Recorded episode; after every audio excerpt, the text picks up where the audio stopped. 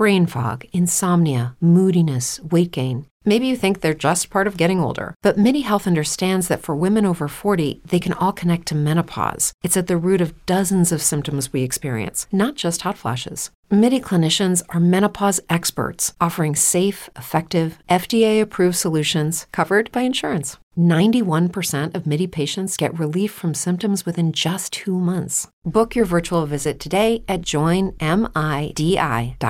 The following is brought to you by the Social Suplex Podcast Network. G'day, world. This is the Sniper of the Skies, Robbie Eagles, and you are listening to Keeping It Strong Style. Thank you. Yo, this is Rich Latter from One Nation Radio. This is brought to you by the Social Suplex Podcast Network. We present to you the Ace of Podcasts, keeping it strong style. Let's go. It's the Ace of Podcasts, keeping it strong style. Covering New Japan, they ready to hold it down. Jeremy Donovan and the young boy Josh. Come and hit a job out in Barrio the Frogs. From the Tokyo Dome over to the G1. Social Suplex is the network where we can get it done. I'ma chill and let them have it, cause this is just an intro. Keeping the strong style, six stars from the get go, boy. Yeah, from Tampa Bay to the Tokyo Dome, this is Keeping It Strong Style with your hosts, Jeremy Donovan and the young boy Joshua Smith. And thank you for listening. Welcome to Keeping It Strong Style, the ace of podcasts on the Social Suplex Podcast Network. Jeremy Donovan here with the young boy Josh Smith and Bash. On today's show, we'll review Royal Quest 2, the first three nights of the Battle Autumn Tour, and cover all latest news in the world of New Japan Pro Wrestling. You can support our show by subscribing and following the Social Suplex Podcast Network or keeping it strong style on the podcast app of your choice and leaving a rating and review. You can also get all the podcasts over at socialsuplex.com. Check out our Pro Wrestling Tees store, prowrestlingtees.com slash social suplex.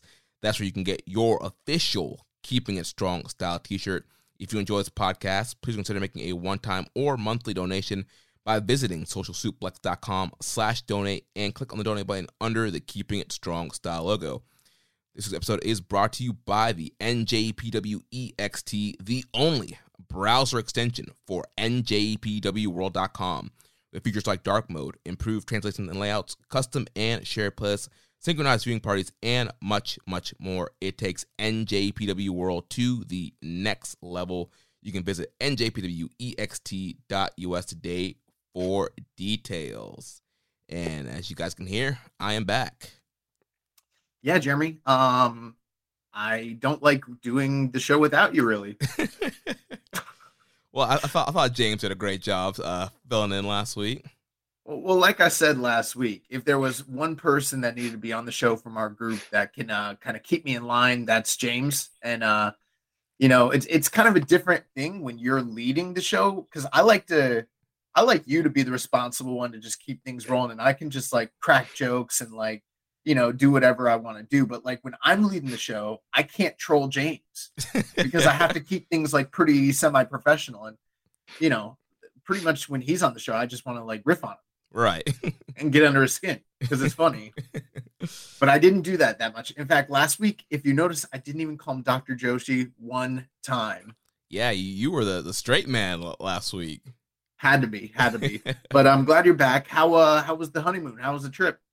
Yeah, it was really good. Yeah, we had also um, friend of the show Zach Porter also asked how the honeymoon was and how hard it was to get back and to watch six shows. Um, but yeah, the honeymoon was a, a ton of fun. We went to uh, Sedona, Arizona, is where we stayed and uh, did some road tripping there. Went to the Grand Canyon, the Petrified Forest, Painted Desert.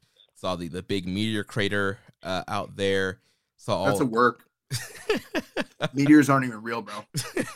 Do your own research. Uh, well, they, they surely have turned into a work. They, they you know they turn into a little you know gimmick park. They make you pay, go in to see you know the big hole in the ground. Um, but yeah, it, it, was a lot of fun. Um, ate a lot of good food. Um, saw all the great sights and sounds of Sedona and Arizona. Um, then after that, after the, end of the week, we flew over to uh, California for uh, my wife's uh, younger brother's wedding in the, the middle of the redwoods. Uh, I thought you were just going for in and out. I, I, did grab some in, in and out uh, on on the way there. Uh, you know, can't go to California without getting some uh, In and Out burger. Uh, but yeah, overall, super uh, fun trip. Um, lots of good food, lots of great sights and sounds.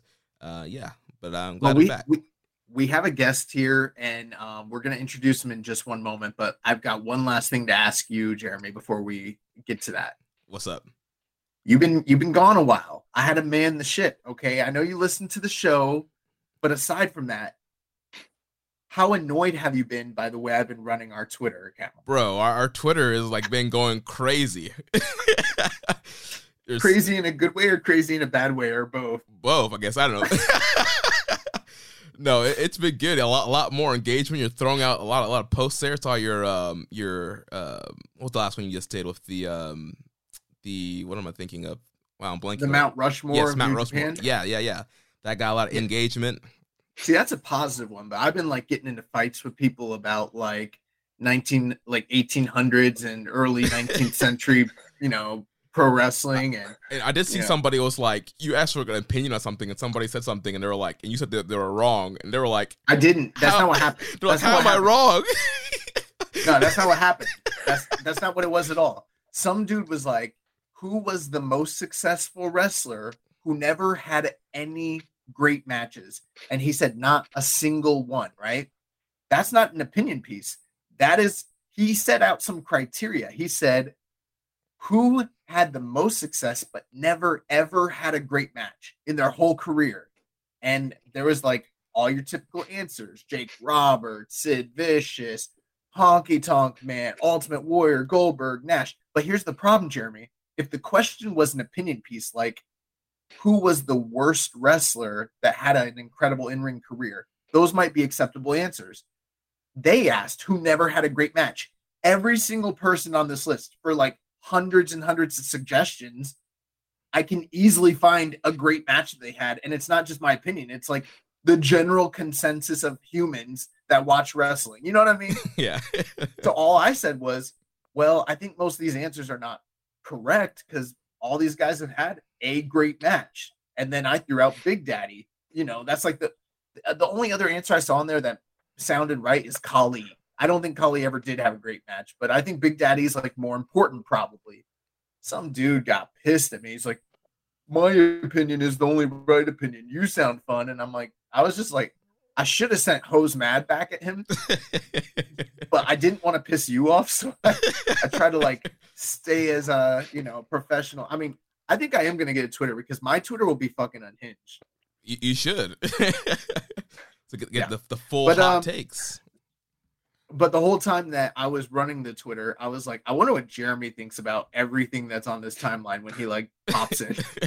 well, I mean, I get the, I have it on my phone, so I get the notifications. Like somebody's like something. I was like, oh, well, I didn't post it. Uh, well, enough about us. Let's go ahead and uh, introduce our guest this week. yeah, so we have um listener of the show Bash joining us. Uh, he was live in attendance for uh, Royal Quest and want to get his uh, live um, experience, his live vantage point since we watch it here at home. And uh, Bash, before we jump into Royal Quest, anytime we have new guests on the show, we like to kind of find a little bit about their personal New Japan history. Uh, so when did you start watching uh, New Japan Pro Wrestling? Um, passing was probably like early nineties, maybe. Like um, WCW and uh, Liger was like on there, and Muta. Um, I kind of heard about it from then, and then like I found like Taka, and then I got all the ECW tapes, uh, video. Nice. So um, yeah, and then constantly it was probably like 2014 when AJ jumped. Mm. I think from then it's been like a constant uh, in my life, to be honest.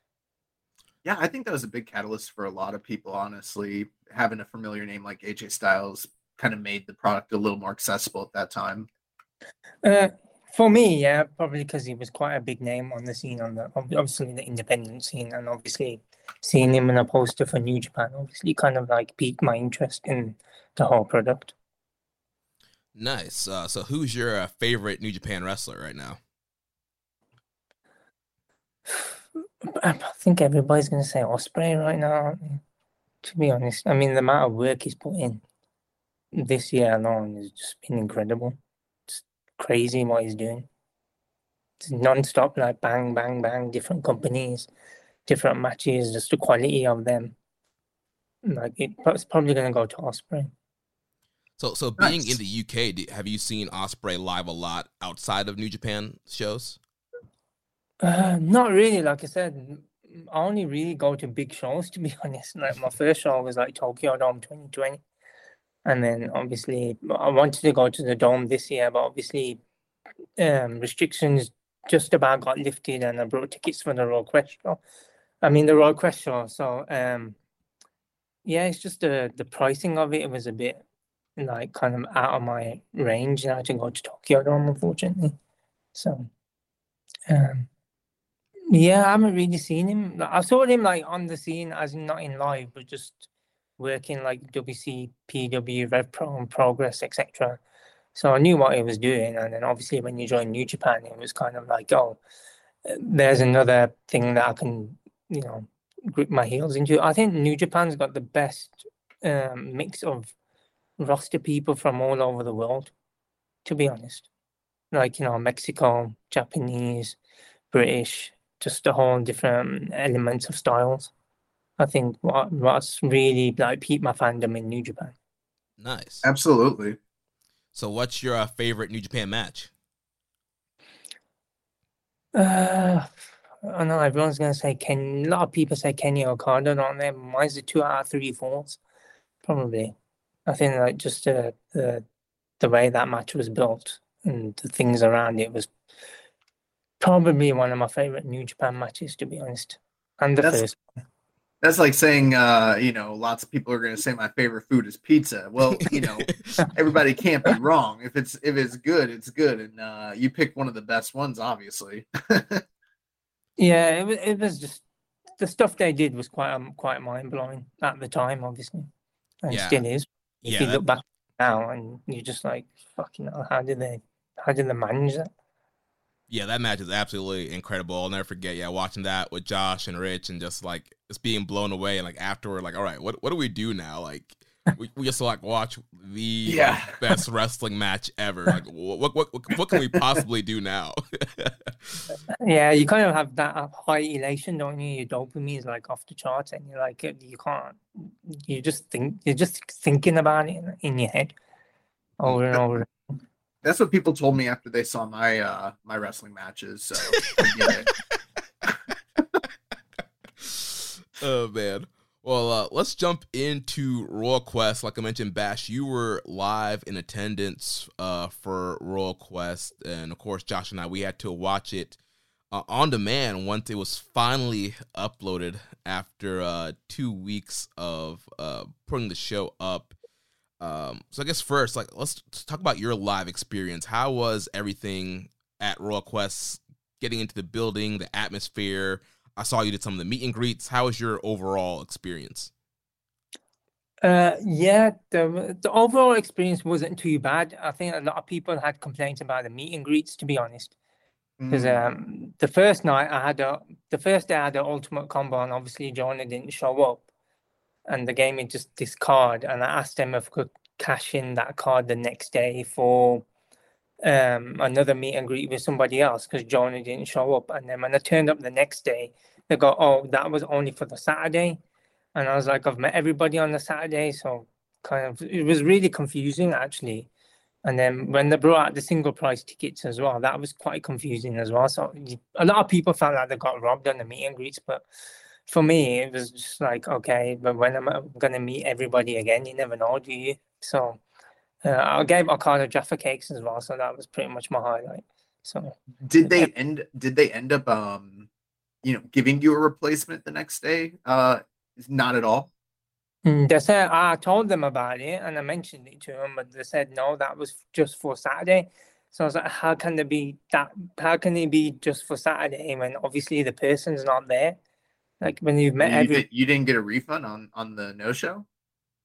and try to try to contact Rev Pro, they're just no selling me completely. Like I'm up to contact him on Twitter, um, asked him, said, you know, what's going on. Apart, apart from sending like a personal DM to them, um, there's just no sold me about the whole situation, which is Yeah. a bit a bit shit. Like it will only be thirty quid or whatever, but you know, thirty quid, thirty quid, ain't it? Was was the was it run directly by RevPro or was New Japan's Uh, office at all involved in booking it? I'm not sure because you when you buy the tickets, you brought them off the RevPro site, so he must have been RevPro. I can't, I can't blame New Japan to be honest. Well, I mean, I, this is just me speaking. I wasn't there. I don't know the specifics, but I would reach out to New Japan and say what happened, you know, because even if, uh, like, let's say, whether it's intentional or not, if they're not responding to you on the, the English side of it, they are partners. It is a New Japan event, even if, like, it's being facilitated by the office of RevPro, their name and brand is tied to it. And that's something that falls under their purview. Um, and you're not the only person we've heard, you know, reports of things like this from. So I, I would reach out to both companies. I'd go public as fuck. Like I'd be, I would be blasting them. I'd be tweeting the shit out of it because that's kind of ridiculous. I mean, yeah, I've never, I've never heard of uh, someone no showing and then them, and then the company, you know, being like, "We got your money, kid." Yeah, it's kind of like that to be honest. It's like, oh, we've got your money now, you know, go do one. But like I said, thirty quid is, it's not a chump change, is it? It's, but it's still money at the end of the day. It's the principle, in it. It's not the actual money. It's the principle of it all. Right. Right. You Yeah, pay for like um something and you expect something else. I understand Jonah couldn't make it. That's fine. You know, hurricanes and you lot obviously went through a terrible time with it. You know, if you can't travel, you can't travel. But you know, if they're giving you something in replacement for it, if they said there's no replacement, that's fine. Like if you say, oh, you, you we- we're not gonna give you no more meet and greets or a refund on it or whatever. At least they've put it out in plain terms instead of giving me this little card and saying that you can use it tomorrow or whatever, which is apart from that, yeah, it, it wasn't too bad. I'll be honest. I can't don't want to harp on about it. To be honest. Yeah, so let's talk Well- about your your experience at the show, like watching the show and the matches. How was like the atmosphere and the crowd? Uh, the, the crowd seemed first night pretty fired up, to be honest, and then the second night there was a bit of a lull.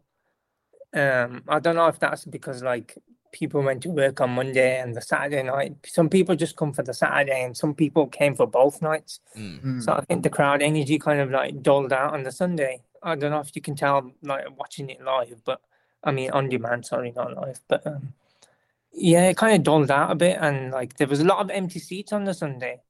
I'll be honest. There was like uh, there was like we were in a row, like I was in a row, and most of that row was empty, and then the front of that row was empty, kind of empty as well. So you know, everybody did once everybody sat down, we all just jumped like a row or two ahead, and nobody said anything about it. I don't know if that's bad procedure or whatever, but the security is not telling you anything. Then we all just jumped to a closer view, to be honest. Well, before we get into the review, what was your, you know, do you have general thoughts on your live experience? You know, things you like, things you didn't like, stuff that stuck out to you, that sort of thing. Uh, I think British crowds are pretty, pretty crazy to be honest. Yeah. what they. I mean, the things they were chanting, I was like, okay, biscuits don't really go with gravy. But I'm British person, because I come from a different kind of background. I don't really have gravy. Like, come from a Pakistani background, so it's more curries and stuff in it. So I was like, okay, biscuits, yeah, biscuits fine, but you're not gonna have biscuits with gravy. Maybe a cup of tea and stuff like that. And like. The fuck the Tories bit was quite fun. Like everybody shouting "fuck the Tories," but I don't think that's going to change the political cons- consensus in England. I don't think the Tories watch New Japan Pro Wrestling. To be honest, you know, it's one of them. It's like you lot screaming out "fuck Republicans" at the New York show or something like that, and it's. I don't think it's going to change like anybody's opinion on what's going on, but it is what it is. Isn't it? It wasn't too bad, I'll be honest. It it was, you know, a lot of people come out because if it wa- if there was no FTR Aussie Open, I think a lot of people would be complaining more than they probably have done. I'll be honest. Hmm. Yeah, and I, I know for you, it's probably hard. I mean, you said your first ever wrestling show was a Wrestle Kingdom, and going from the Tokyo Dome and having to compare that to every live experience you have after that. Like you, like I said off the air, like you set the bar pretty high for yourself. Oh no, yeah, that's like the creme de la creme, and that's like Uh, that's like that's just like the dream in it, and I've I've done it, and it's like oh, you go to other wrestling shows, I'm like oh, this doesn't feel the same. But sometimes sometimes Wrestle Kingdom is not as as amazing as people think it is, not on, on paper or on card, and when you're actually there, it's just a different different thing, I guess. Hmm. Nice. Like I said, if you two can do it, you should do it this year, just because your dollar's worth more than it's more probably worth more than cryptocurrency right now. In some cases, yes. Well, uh, let's talk about uh, each of these nights here. Talk about the matches. We won't go super in depth on some of the um, undercard tag stuff, uh, but we'll get your thoughts on some of these matches, and then feel free to jump in if there's one that you want to go a little bit longer on uh, since you were there live. Uh, so we'll start with night one. Uh, show opened up. We had returning Gabriel Kidd defeating Dan Moloney, nine minutes and 19 seconds. I thought this was a, a great way to kick off the show big fan of Gabriel Kidd, and since Dan Moloney has left NXT UK, he's put on a ton of muscle mass and he's gotten a ton better. I've seen some of his other Rev Pro stuff, and this was, a, I think, the perfect opening uh, matchup for the show. Uh, yeah, I think this was like probably one of the best matches on the first night. To be honest, like uh, it's great to see Gabriel Kidd back doing his thing. Um, I know he's got a match with Tanahashi coming up soon on Strong, so that's really interesting to see him go from like this match to straight to Tanahashi. To be honest, but um, yeah, it was a good opening. I think Dan did pretty pretty well as well. I thought they both put on a, they both kicked each other, you know, kick, kick, kick the crap out of each other basically. And um, you know, Gabe Kidd is uh, hopefully he's doing well. You know, it seems Yeah. like anyway. yeah, I thought that this match was just an outstanding opener for this type of show. You know, um, this is one of those matches that I kind of point to when, if you ever want, do want to criticize the idea of like star ratings, because this match was a perfect opener. You know what I mean? Like for what they wanted it to be, sub 10 minutes, go out there, work your asses off, like really pop the crowd, show physicality and and entertain. That's what they did. And you know, probably in the right context, these guys could probably have a a, a really compelling main event. I was super impressed with both guys. Um, and Dan Moloney's not the only one that's put on some muscle mass. I mean, Gabe Kidd is looking huge from the last time that we seen him. So that's a that's another good thing as well. But yeah, just really, really impressed with uh, the showing from both these guys, and um, very much looking forward to you know, provided Gabe Kidd is back in in action and ready to go. I'm very much looking forward to what the future holds for him in New Japan.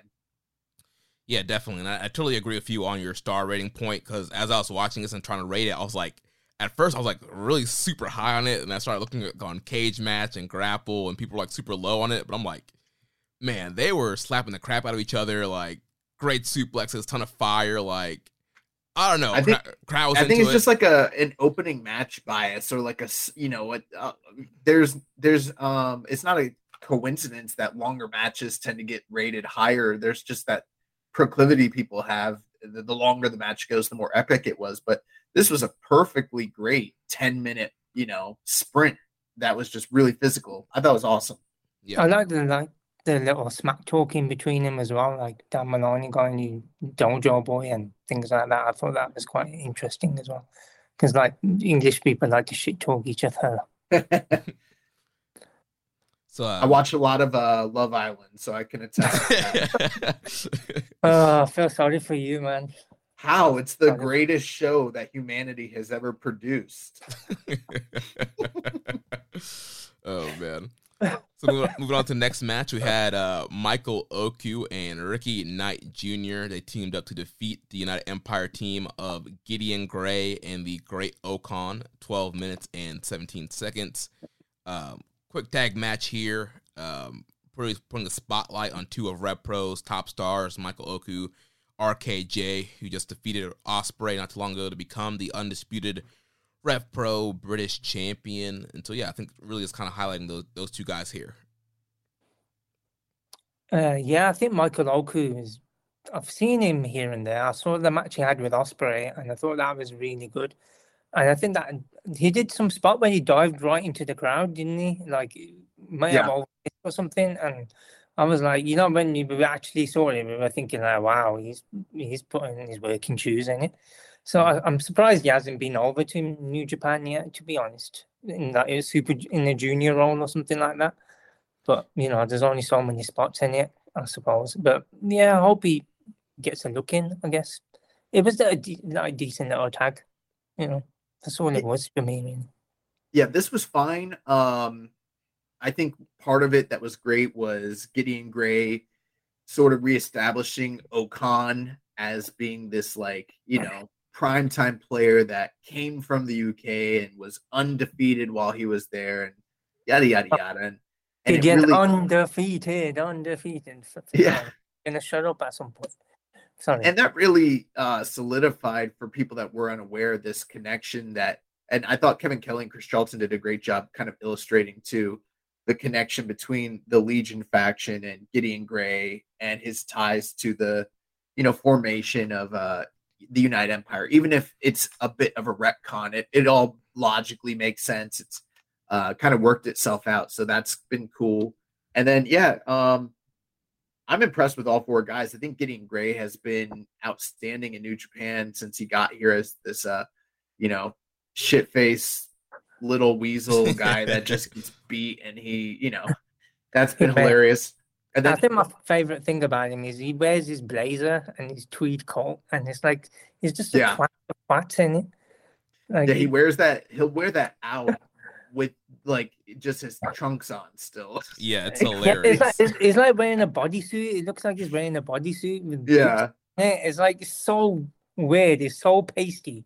but yeah. um, as far as Oku and RKJ go, both of these guys, from what I've seen, I'm super high on them. Obviously, Rev Pro is as well, and I I do think that they're two of the more promising prospects that New Japan might want to bring in for different tournaments or get a look at or you know try out a little bit here. So uh, thought the match was fine, but yeah, definitely impressed with those guys. Yeah, and I wouldn't be surprised to see Oku sometime down the future. And who knows, we have a Super Junior Tag League coming up. Um, looks like it's going to be 10 teams, and you know, there's not 10 um, domestic Japanese team. So who knows? Maybe you, you, bring in Oku and somebody else from Rev Pro to fill a spot come uh, this um, tournament. So uh, moving on to the next match, we had Alex Windsor and Ava White defeating Jazzy Gabert and Kanji. Six minutes, 18 seconds, since it was a, a preview for the Ava White and Jazzy Gabert match that would happen on night two, all part of the IWGP Women's uh, Tournament the stopwatch fans should have definitely been tweeting at this show. Six minutes. That's far too too little time for a women's match in New Japan. I, I don't understand. I feel sorry for them. Everybody just ran for the toilets and just and then just went to the bar and stuff. And I was like, it's it's quite disrespectful in a sense, to be honest, because obviously they've been put on the card for a reason.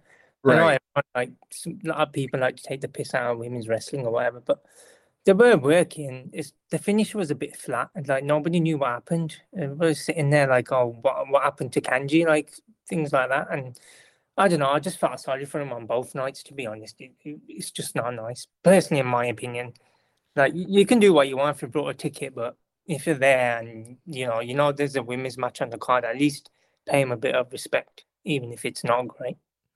I think one issue is just most of the people didn't know who these women were. I think the most recognizable right. name here is Jazzy Gabert, and most people probably recognize that name just from the Mae Young Classic, and probably don't even realize like her history of wrestling in Japan for Stardom. And so I think these other women, like I don't, I don't, I don't, I didn't recognize these women's names before they were announced. I'm, I'm assuming they they're used on UK Indies and Rev Pro and stuff, but I don't, I haven't really seen much of the other ladies' names, and so these lays weren't yeah. over, and so I think if you're if you're gonna run for the bathroom, you're gonna go for a match where you don't know who the people are. Yeah, I mean it's double edged. I, I, I definitely see what you're saying there, Bash, and I mean, you know, it, could there be like a sexist element to it? Absolutely, but at the same time, I agree with you, Jeremy. If they haven't really established these wrestlers and they're not known commodities, it like let's just assume it were like let's say that this was four green guys from the UK scene that nobody knew, that'd probably be the bathroom break. So um, I think it kind of cuts both ways. But you know, aside from all that, the fact that they did get an opportunity to wrestle in front of this crowd, you know, on this sort of stage, that platform, that is a good thing.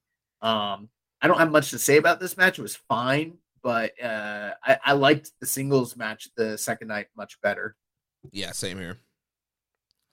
So following that, we had the Lij team of Hiromu, Sanada, and Tetsuya Naito. They defeated the Sugun team of Douki, El Desperado, and Zack Sabre Jr. And this was previewing the Naito Sabre match that would uh, main event the second night. Uh, yeah, seeing all my favorites in the ring together in a six man tag was pretty fun. I, I guess it was like everybody was, everybody loves Douki secretly.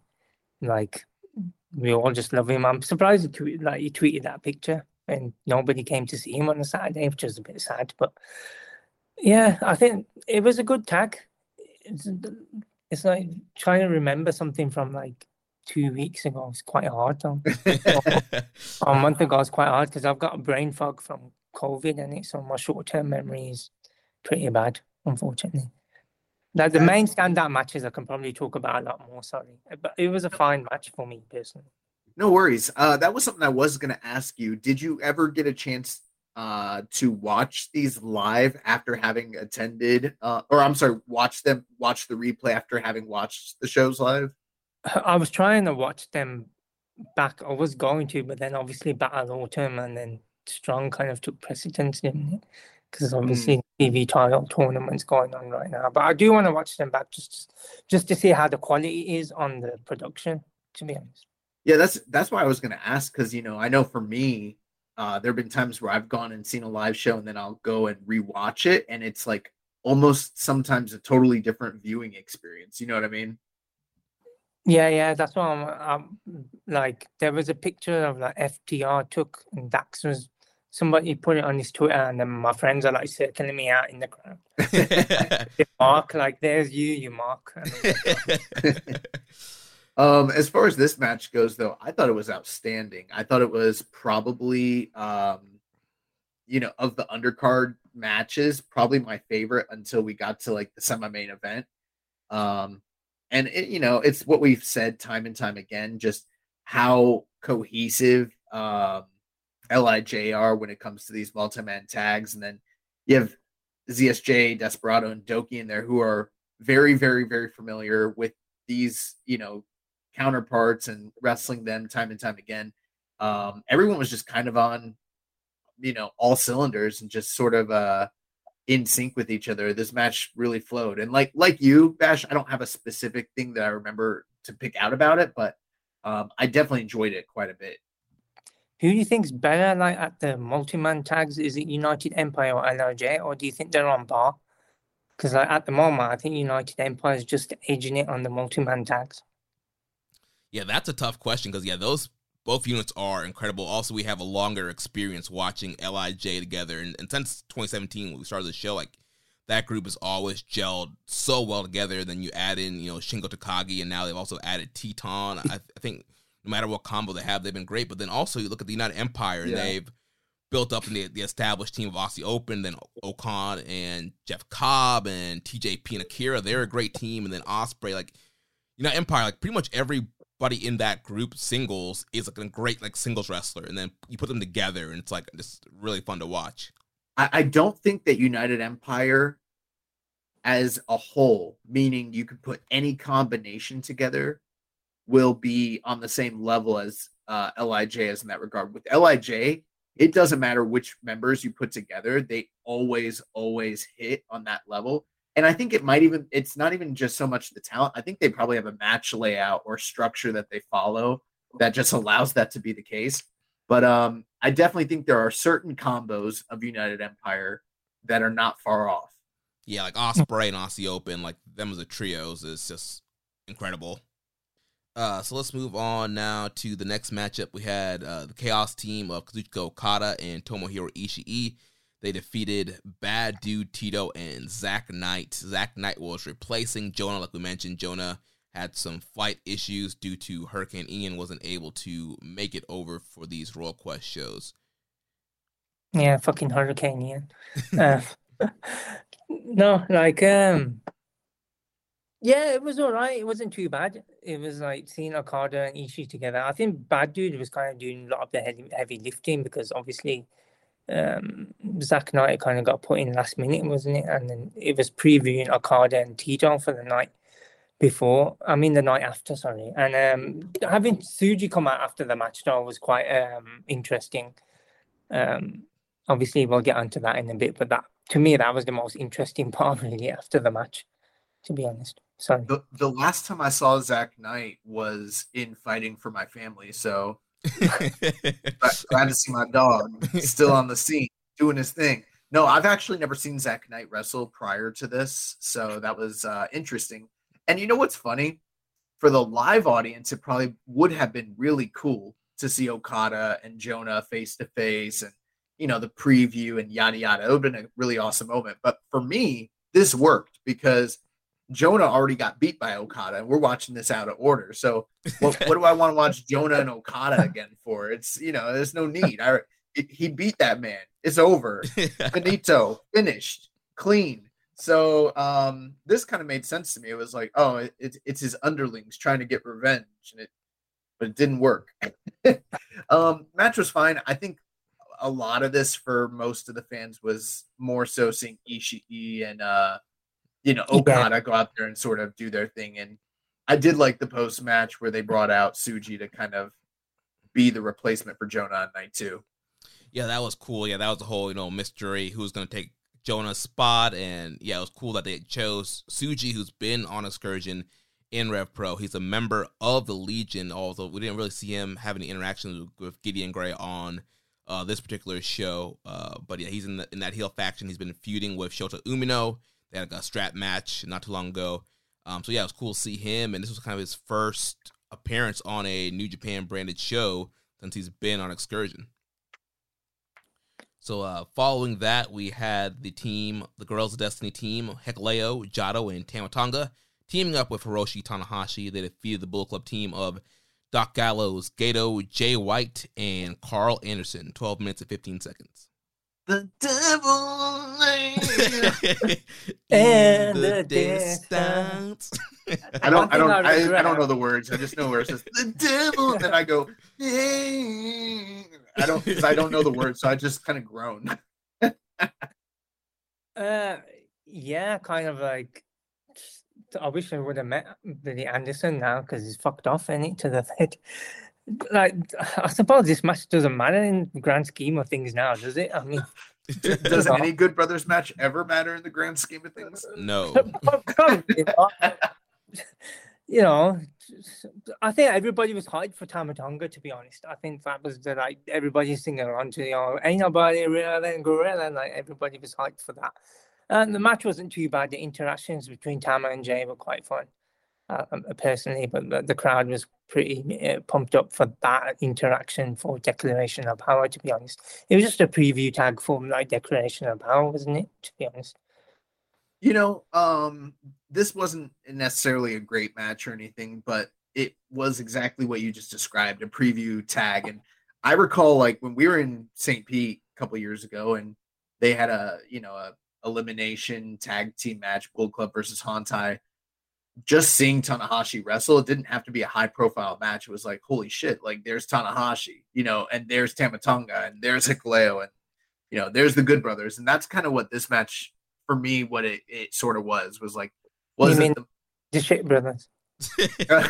no. but you know, for the for the live audience there, it's like okay, they didn't give them maybe as high profile matches as they did for Royal Quest One. That's true, but this is a great opportunity for a lot of those fans who've never been to a live New Japan event to kind of see these guys go out there and you know make an appearance and do their thing. And crowd was very very hot for Tama Tonga, very very hot for Tanahashi, and it also felt like Hikuleo who also has spent some time over in Rev Pro over the you know over the course of the pandemic, really all seemed to be getting awesome responses. So, yeah, same here. I thought it was a, a fun matchup, good preview tag, and you know we've we've also all saying you know ain't nobody real than Gorilla live in person at a show, New Japan show. It is fun to get behind uh, Tam Tonga's music. Uh, but yeah, Tama doing a great job getting over as a face, Hikuleo as well in the, his new role and like you mentioned, previewing the Declaration of Power title match that happened already. Uh, but yeah, these guys, you know, went out here did their thing, and like Josh said, it's, it's, this match was mainly about like just kind of seeing the names. I know a lot of people complained about some of the matches on this Royal Quest, and they wanted more singles matches and more maybe bigger matches. But for people who, if this was your first time seeing a New Japan show live, then yeah, so your first time seeing Tanahashi, and that's a pretty big deal. Can I ask a question? Yeah. Do you think like Tama Tonga going from heel to face has been one of the best success stories in New Japan in recent years? Personally, for me, it probably has been just to see that turnaround and in clap crowds as well in like the COVID era, like no cheering and things like that. The way they've done it has been masterful. Personally, and that, that's just my opinion. I think. Well, you know, th- it's funny you kind of bring that up. Um, I had a conversation with Rich from uh, One Nation Radio. What's up, Rich? And um, we had discussed how in the old days, a company like WWF or WCW, they were really good at taking guys and bringing them in from the beginning of their careers, taking them through the tag routes, taking them into the mid card status, and eventually elevating them to like be a real, true main event player. And it's felt like since Edge in the mid 2000s, they really don't do that with almost anybody anymore. Like they have, they, they just don't have a track record of success unless you want to count like an NXT call up, which they fuck most of those up anyways. Um, but New Japan, we definitely see that sort of thing occur with the Young Lions, but it's over a very long period of time. And you know, uh, many of them that are in the system now, we're still kind of trying to figure out where they're going to wind up. I do think that um, with Tama Tonga, this is a guy that we've seen him from the early days and him come up through the rankings and be a fall guy in Bullet Club and then eventually be, you know, a tag team specialist and a, a mid Carter. And then now eventually, you know, he seems to be that upper mid, almost main event status. And uh, it's been pretty brilliant the way that they've kind of maneuvered him along, and he's also maneuvered his career along. And you know, um, glad that I'm here for it, and I I can't wait to see if it's going to continue to progress or not. Yeah, I thought the whole turn has been great. You know, Tang is a guy that we've kind of been hot and cold on, just depending on what's been going on with him. Um, especially, you know, you, you look back, what was it, G1, I think it was 2018 or it's the 2018 G1. Yeah, infamous. Where, yeah, where he just did not. Have, yeah, just did not have a good G1 that year, and you know they were doing the whole Bull Club Civil War thing, and I just wasn't into him then. But now, like this turn, like there's some guys that, that work out better in certain positions, and I think Tama's one of these guys where he just works out better as a bay face. He has all that that fire. He has the, the quick evasive moves. With, with his history in New Japan, you know he's built that you know respect with the crowd. The crowd kind of sees him as a homegrown kind of guy and so I think all the the pieces are aligned together perfectly for him right now, and really enjoying his run. And like I said two weeks ago, had this not been the build to Wrestle Kingdom, I think giving him a shot with the title would have been something cool to do. He's the only person I see wrestling Nikes as well, pretty much in New Japan. I don't know if that's an odd thing to notice, but I did ask him about it and, um, when I met him, and I thought that was just really interesting because obviously I don't know what the difference between boots and trainers are, or oh. support you to wrestling. The, the, the main issue uh, when you're wrestling, you want to make sure you have a flat uh, sole so that you don't rip or tear the canvas, and also have good traction. So, I mean, um, you look at like John Cena, he he wears you know like Jordans and some other guys. You know, there are definitely some shoes out there that you could wear that have flat soles, but other than that, they're gonna it's gonna be like a boxing or a wrestling boot, you know. So then, uh, following that semi-main event of the evening, we had Will Ospreay defeating Shooter Shota Umino by referee's decision, 15 minutes and 30 seconds. I thought this match was awesome. I thought it was one of uh, Shooter's best singles matches since he's been on Excursion, and kind of a, a key to the story of this match. Uh, his dad, Red Shoes Unno was the referee and really has not been seen on screen with Shooter since um, Shooter's been on excursion and developed this new character. That that played into the the finish of the match. Uh, but overall, like I said, thought Shooter looked really good here. There's a lot of great uh, back and forth sequences here. Yeah, bang bang shooter.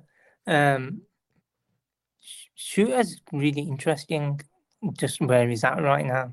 And Ospreay is just making everybody look good, from like Finlay to just anybody he's in the ring with. Like Ospreay is just you can have a match with a broomstick probably and get a three star match out of it. So Shooter, I know everyone's comparing him to like a young Tanahashi, and it's just like interesting just to. I don't know why everybody's comparing him to Tana. Maybe because of the look, but he wrestles a bit differently, I think. And um, the finish was a bit odd. Everybody in the crowd was like, "Oh, you know, Ospreay's raining down elbows," and like um, Red Shoes comes in to stop it. And like my thesis was like he's protecting his kid from mm. getting more injured, and that could play into a longer term story when Shooter comes back to New Japan and maybe like challenges Ospreay without like um, his dad being the referee. Maybe it's like a little, you know what I mean? They're giving them little nuggets or whatever they call them yeah little easies. It might be one of them because a lot of people were just wondering what happened at the finish. But obviously, I looked at it from a storyline perspective, probably. Yeah, at the um, end of last year, these guys had a match in Rev Pro that was pretty well received. In fact, I think generally speaking, um, most of the reviews I'm seeing liked the first match better.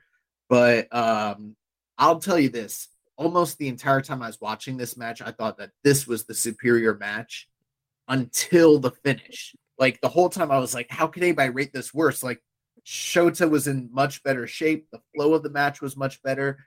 Uh, Umino didn't look like a guy that was literally, literally being carried by Ospreay like he did in November of last year. He looked like a guy that was every step on par with him, even if they weren't going to the tip top level of a, of a match he was right there at that top, you know, main event level quality with him, and he didn't look out of place at all. A lot of his strikes were just super crisp. The timing was awesome. The match was fantastic. But down the stretch, they go into that sequence where at the end of it, um, Ospreay ends up hitting him with the high angle uh, power power bomb, the Liger bomb, and then and then ends up on his back and ends up pounding him out.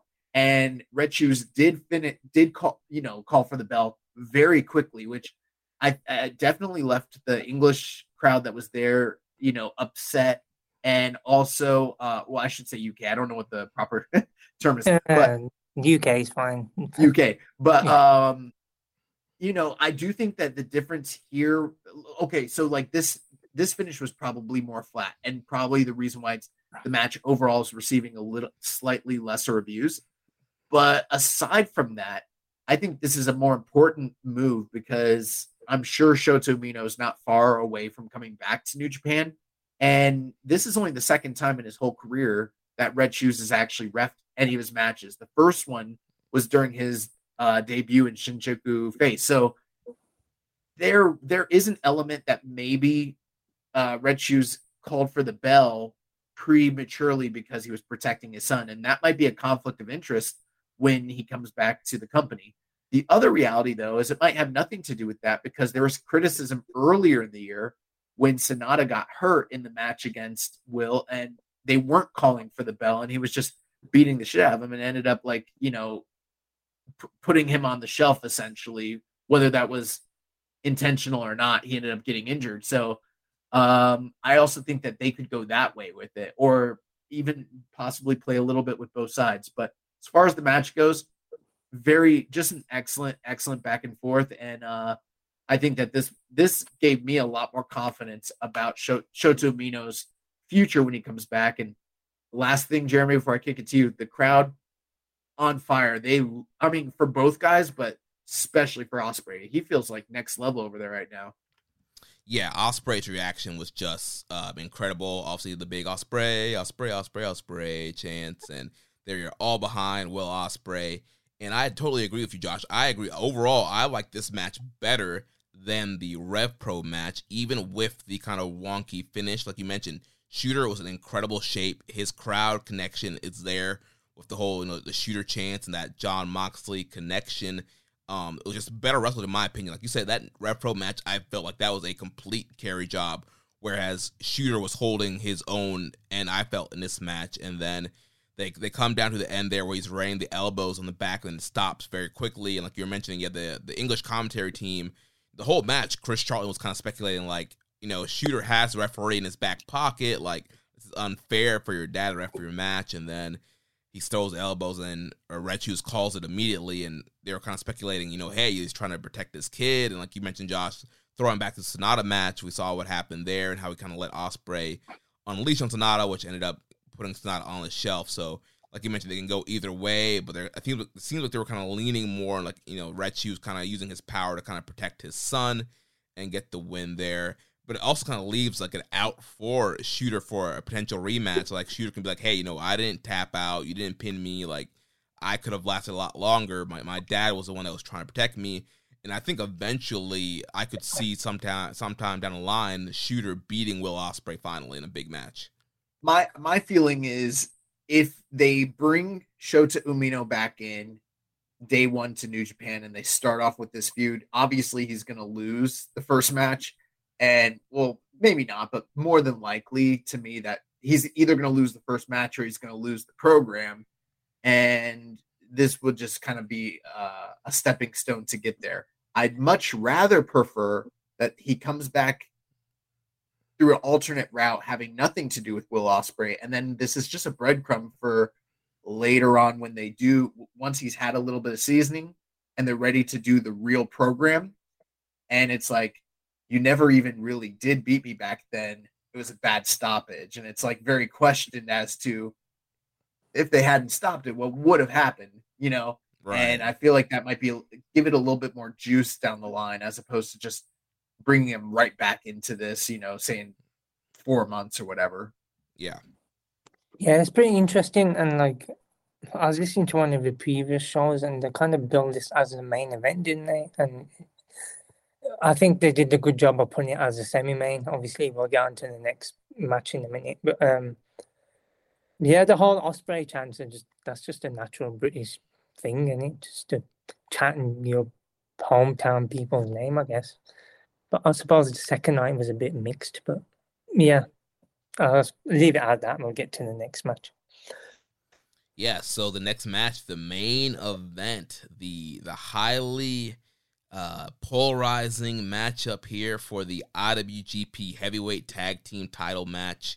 The team of FTR, Cash Wheeler, and Dax Hardwood they defeated the Aussie Open team of Kyle Fletcher and Mark Davis 31 minutes and 59 seconds. We know we saw on Twitter after this match happened, uh, FTR, uh, Bald, Dax Hardwood, um, you know, talking about how much people need to watch this match and getting a lot of praise. We saw the Cagematch ratings from people who attended live who had it up there like 9.70 and we've heard all kinds of things about just how incredible this match was live. And now that the match has been released people have been watching it. Some people have been lower uh, on the match. Some people have been super high on the match. Uh, so bash you were there live from the live experience to you what do you think about this match do you think this is a, a match of the year contender being there live probably yeah it blew everybody's collective minds at the same time. And I've got a, like a little inside story about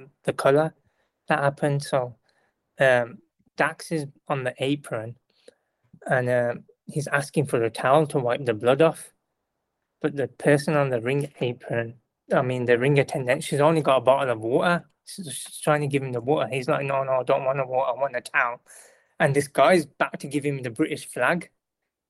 And he's like, no, no, I'm not wiping my blood on your flag. It's like a Chris Jericho thing. yeah, yeah. And I was like, this. I was like, I should have brought a towel from the fucking hotel now, and just chucked it at him because I was that close. You know, I was like a row. I wasn't in the front row. I was a row behind. And but then I think like without that, if you then wipe the blood off or whatever, I don't think it'll be as highly rated as it would be. Like I don't know how the color happened or we got busted up, and they both got busted up pretty bad. But um, collectively, I think it's one of the best matches of the year, tag matches or like singles in New Japan. Personally, just the sequences and the moves that were going on, and just just the whole experience of it. And the live crowd was losing their shit. I mean, like literally losing their shit. That mind blowing. One guy next to me is like, "Oh, after every near finish," and I'm like, man, man, I don't even, I don't drink it because uh, when I was in hospital, I had to have when I was in the coma, they gave me a detox, so I'm not allowed to drink anymore. So um, with COVID, me like loads of different things, so I'm not allowed to drink anymore. So I was sober throughout all. And if I'd say being sober, if you're drunk and you're watching it, it's probably extra enjoyment. But being sober and being in the moment and losing my shit, like I don't do that after. I'm quite a calm person, and I was like, oh my god, like it's just incredible from start to finish. I, I, like I don't know, like what what is like watching it on tape? It might have been different. Yeah, um, this was a, a a very interesting match, and this is something we I guess we need to address now. We probably should have addressed it before we even uh, started our review.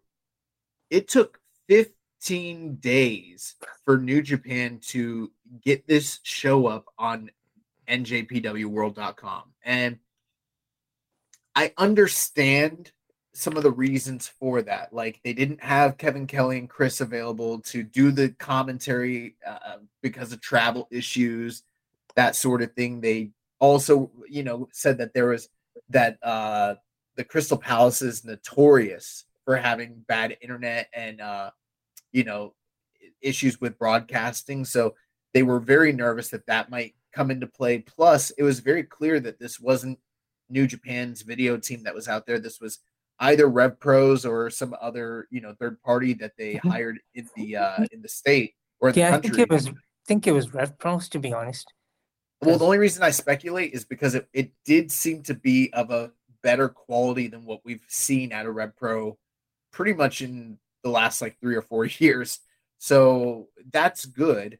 But um at the same time, it really honestly shouldn't take 15 days to get your show up on the network, especially when it's two major shows that are being, you know, advertised and, and built up and and I think know. the main thing is the problem is when the shows are bleeding into other shows. Uh, yeah, multiplication of power and like you know it's got ramifications for other things. It's kind of like then these shows become mute points now. They're just like right. Well, even if they like this one, Sorry. in a lot of ways, didn't necessarily feel like everything on the show was. Um, it didn't feel like a non-canon show, like a Saudi Arabia show, where it's just happening on its own but there was a little bit of an element to that, so that maybe helped the blow. But at the end of the day, just from an optic standpoint, it shouldn't take 15 days to get a show like this up on your network. WWE and AEW, and I, I hate to throw out comparisons, but they're the market leaders. They're your big, you know, competition. In fact, I'll just say it too. Noah, for instance, or Stardom, they wouldn't take 15 days to get this show up either. That's and not only what you brought up, Bash, the fact that it, you know, messes with the continuity of the shows, but it's also the idea that fan interest is at a peak at a certain. And when other shows have already happened and the rest of the world's moved on, 15 days later, it's like how many people that could have and would have watched this and maybe subscribed to your network or, you know, gotten into New Japan or whatever how much how much of that was diminished? And I would guess probably a lot, to be honest. It's like the same with wrestling. Is what have you done for me lately? And it because it moves so yep. quickly and so cyclical.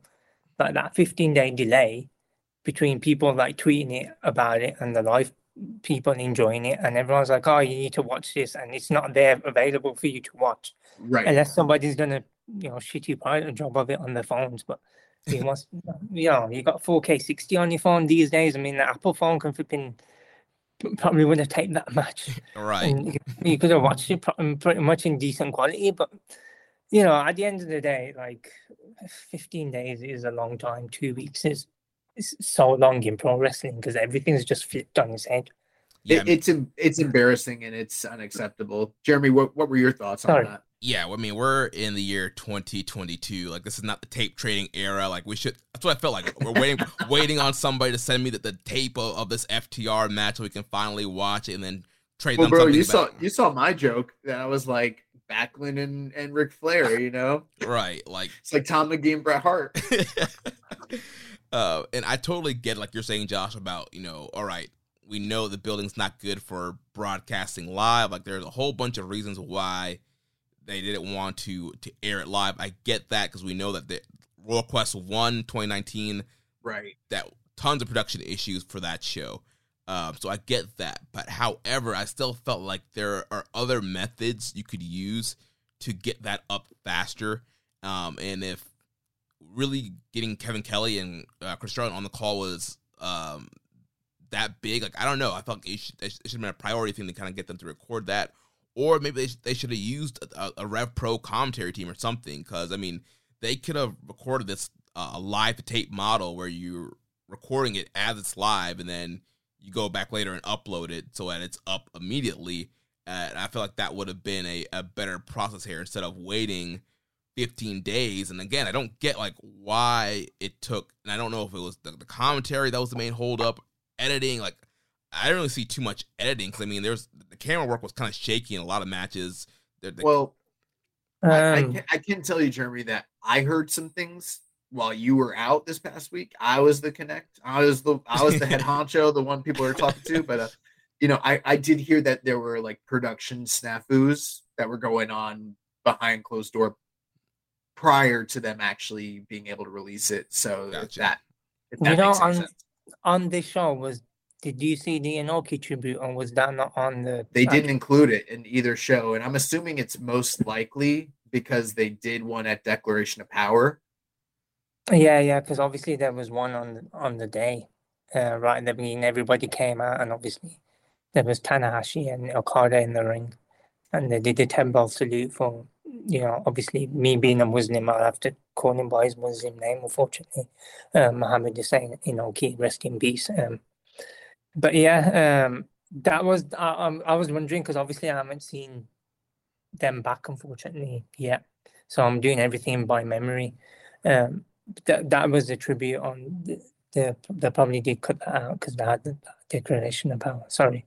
I Oh yeah, I, I noticed that that. 'cause you would I, I noticed that too that they didn't um have that. Now, as far as this match goes, the other thing I was gonna say is Cagematch. Get your fucking house in order, okay? Because things have been going crazy. Not so much on the New Japan side, but I think you guys got bots. I think there's literal bots. I think they're they're hiring, and no one else wants to say it. Everyone wants to tiptoe around like, oh, things have been weird on Cagematch. It's bots. People are buying and paying for ratings on Cagematch out of nowhere. I don't care. I could be the tinfoil hat guy, but here's another issue. You cannot make a show eligible to be rated when it's not available on tape. There was like 60 or 70 people that already like voted on this match before anyone could see it and it had a 9.7 they were saying that this was one of the 10 greatest matches that ever occurred in the history of all of professional wrestling. It's crazy. Now, uh, the, the score has gone down to what I think is probably a pretty appropriate score. It's like a 9.46, which is crazy high. And um, I love this match. I didn't think I was going to love this match mainly because of the high bar that FTR and Aussie Open have both set this year in prior matches. And then just the rhetoric of what I was hearing about how great this match was.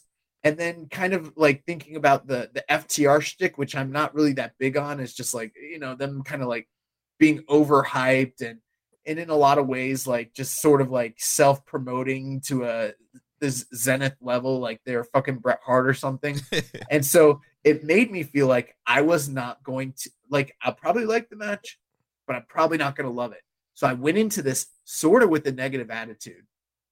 But bro, from the from before the bell starts till the match ends, this is one of the greatest tag team matches I have ever seen in my entire life.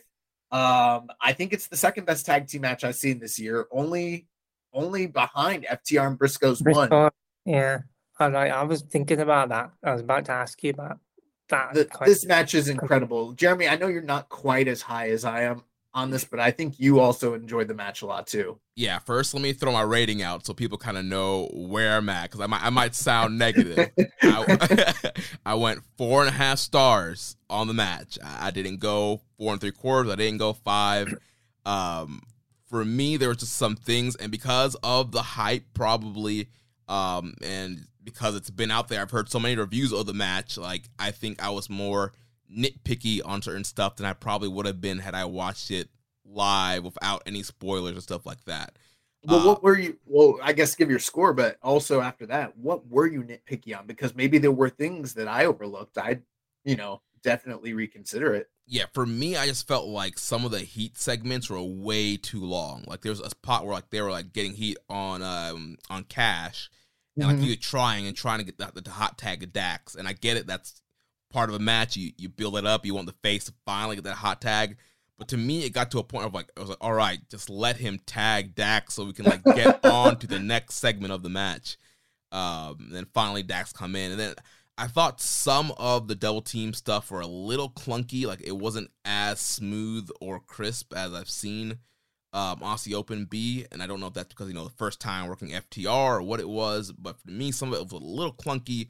Um, and then I don't know, just there's something about the pacing of the match for me. Like there was, it went on. I mean, obviously the 31 minute match, and I just felt like the first half was really, really slow and dragged for me and then kind of halfway in and kind of picked up a little bit more and then towards the closing stretch you had all the the big false finish and stuff like that and then it was more of a kind of a high pace matchup there I think the, the the crowd obviously had that. You know, they could talk about the fifth element or whatever it's called.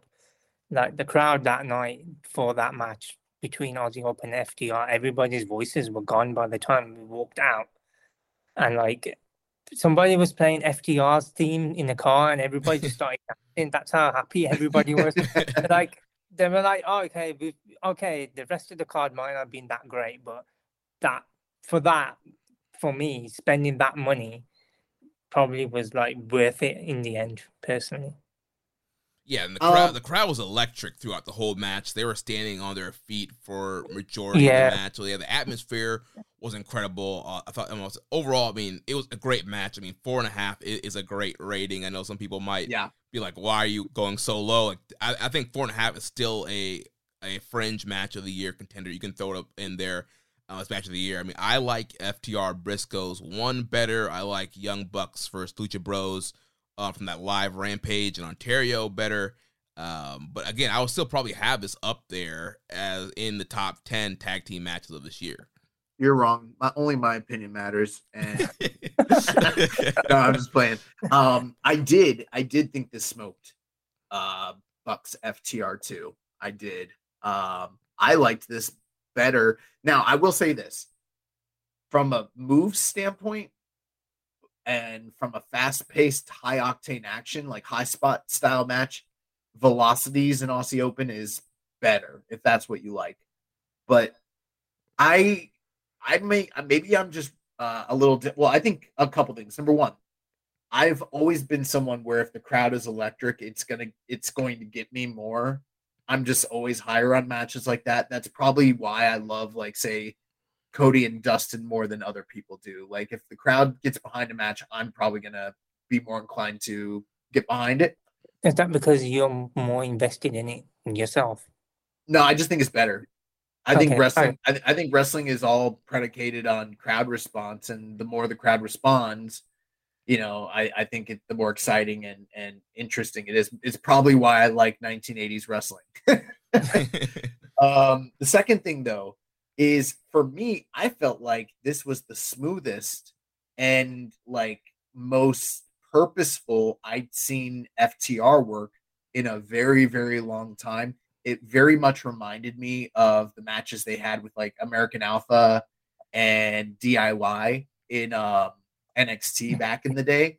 And they like they had incredible chain sequences for like the first eight minutes of the match where it was just like boom, boom, boom, boom. And they're doing like they definitely worked this as a hybrid between your standard Southern style tag, but also with the the the match layout and pacing of your main event style New Japan match, just done as a tag.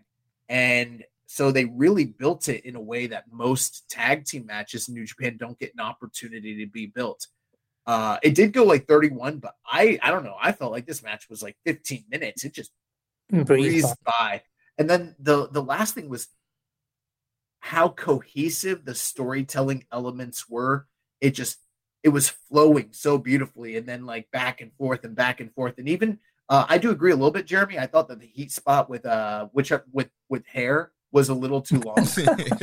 but the, the the reaction that they got when Dax got into the ring was just crazy. And then that sort of actually led into the blood and then also the physicality, like in the early spots, like where where they start brawling, like Dunkzilla and uh and Dax like literally draw blood from each other's chests. They're chopping, bro, yeah.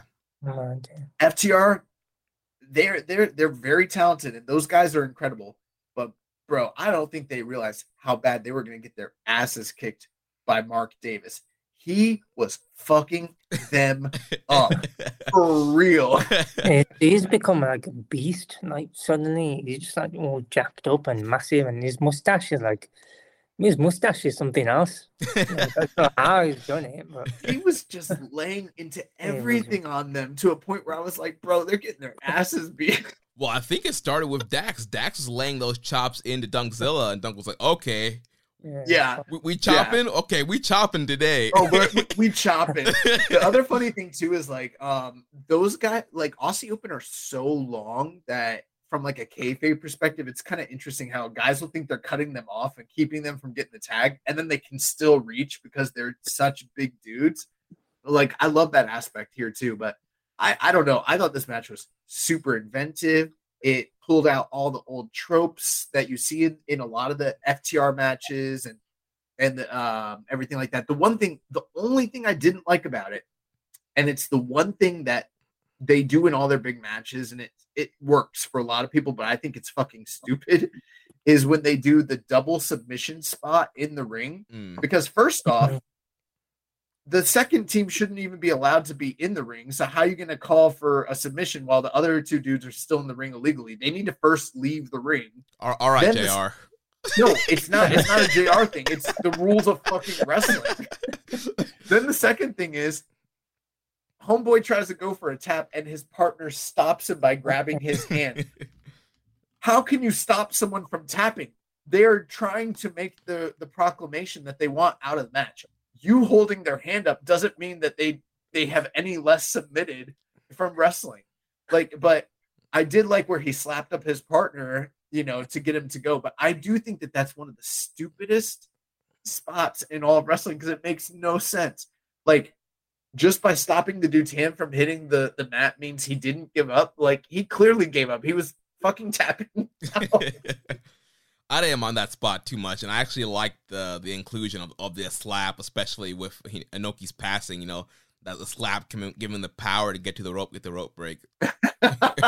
I didn't even think of Inoki, but yeah, that like he did fire him up, and it was it was fucking awesome. Yeah, I thought that was pretty dope. Um, but yeah, I mean, overall, it, it's a great matchup. I know people are going to be all over the board fit. Uh, we did have a question here from Reddit user Ghost of Doc Gonzo said, while I thought that FTR versus Aussie Open match was great, I think that people are way overrating it. It is currently the highest rated match on Cagematch for this year, and I'm not even sure if it would make my top 10. Am I not seeing something here, or is everyone on Cagematch smoking crack? That's an interesting thing. I didn't even realize that it's the highest rated. Actually, I don't think it is the highest rated match on Cagematch because it's not even the highest rated New Japan match of the year. Yeah, maybe when he was looking at it, it was higher, but yeah, I know I know it has gone down some. Okay, but what are your guys' thoughts on that? Uh, wrestling is perspective in it, so everybody has a different perspective on what they're watching. And unfortunately, like if the consensus is saying that it's, it's great, like you were saying earlier, if there's like a huge human consensus saying, "Oh, that was amazing," then like somebody's somebody else is smoking crack and it, everybody like the whole human consensus can't be smoking drugs at the same time can they? Or maybe the dopamine hit was so good from that match that we're all high as fuck in it from it? So it's one or the other to be honest but uh, for me wrestling's perspective and it's everybody has their own opinions on it and it, if you didn't like it you didn't like it but it's tough shit in it? Unfortunately Yes, I I got Cagematch pulled up right now. So the yeah, I pulled it up too. yeah, the the Briscoes match, uh, the first one is the number one match ranked on But this Cage is Match. still, this is the fourth highest rated match of the whole year. Yeah, That's high. That's really High. high. yeah. I mean, I know I see a lot of singles matches on here that I would rate higher than probably both of the, the tag matches. But again, like Bash was saying, wrestling is subjective. Um, it, it's a great match, and a, a lot of people think it's higher than some people, but I think it's they're definitely in the question for match of the year. I'll tell you, Jeremy, I don't I don't have that many singles matches I would rate higher than this.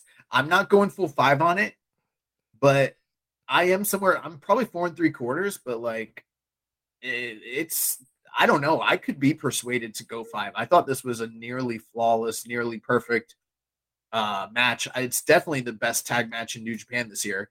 Yeah, Um Yeah, definitely. And like I said, I was fully sober, so I don't do drugs. So, I also I also think that So some of this would- might so some of this might have to do with uh people's perceptions like you know there's ftr are super over right now and people that like them really rate their their high end matches very high. And i've noticed that some people who don't like them or don't like their style of working are maybe a little bit lower on on their stuff this year. And it's it's kind of like what you said bash it, it is perspective. Me personally uh, I do think like that this is one of the best tag team matches I've seen. I I, I don't know if it's in that top tier with like Holy Demon Army and you know Super Generation or if it's on the same levels like Bucks versus Omega and Page. Okay. I, I don't think it's there, but it's probably like just a notch below that. And um I, I was blown away. I, I can't give this and it's just it's so funny because I didn't want to like this. I didn't think I was gonna like this because every sign pointed to being overrated, overhyped, but it, it lived up to it completely for me. I'm I'm blown away by both both teams, all four think- guys.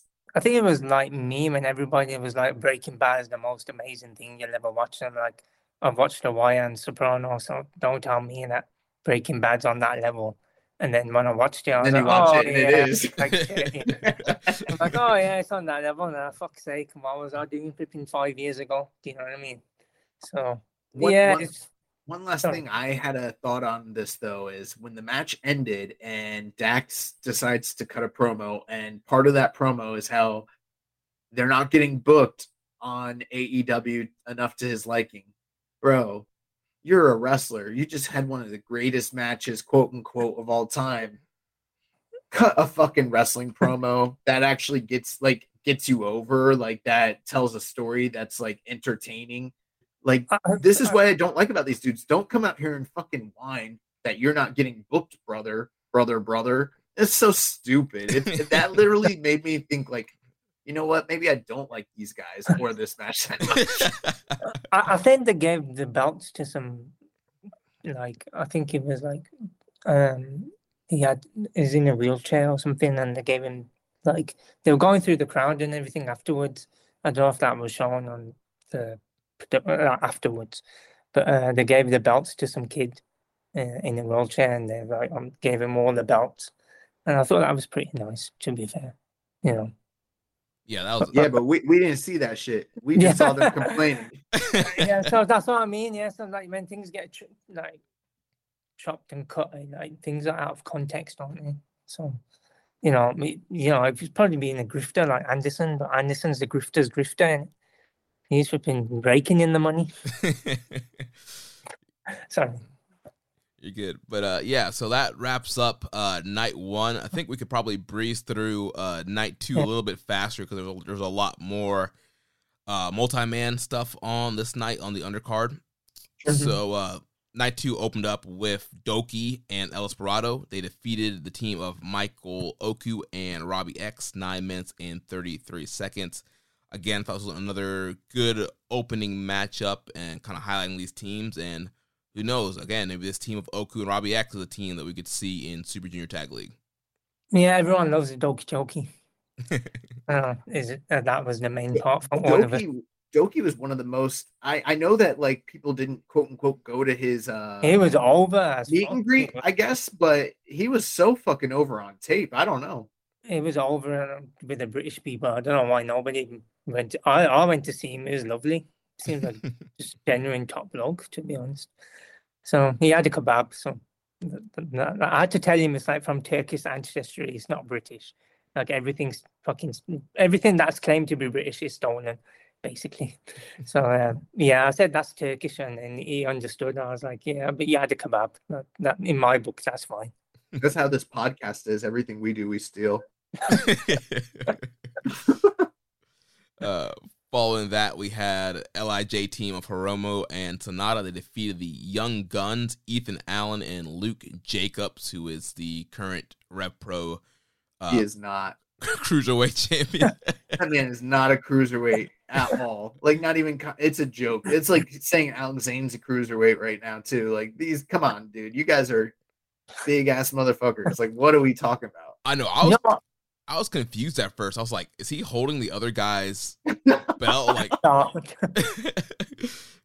no, the young guns worked hard. I've never seen them before, but they had the working shoes on, and they're trying to impress somebody. So um, that's that's what I remember from it. And seeing Hiromu was seeing Hiromu, isn't it? yeah, alive. Yeah, Hiromu so. and Sanada were super over. Big reactions for them. Yeah, Young Guns. Yeah, they worked super hard. Um, and you know they're a team who I think they were. It, it was kind of teasing storyline like they were going to join United Empire at first. I think it was, and then Aussie Open was the team that actually went going. So um, they're a team that's kind of in that top mix there in Rev Pro, and they they feuded with Aussie Open and some of the, the other teams there. So you know, again, we got World Tag League coming up and Super Junior Tag League coming up. You need need some fresh teams. Um, I don't know if any of these guys will be coming over, but I mean, it would be cool to have a team like the Young Guns in there mixing it up. So, following that, we had the IWGP Women's Title Tournament first round matchup with Jazzy Gabert defeating Ava White 10 minutes and 34 seconds. With this win, Jazzy will go on to face Kairi in the next round of the tournament.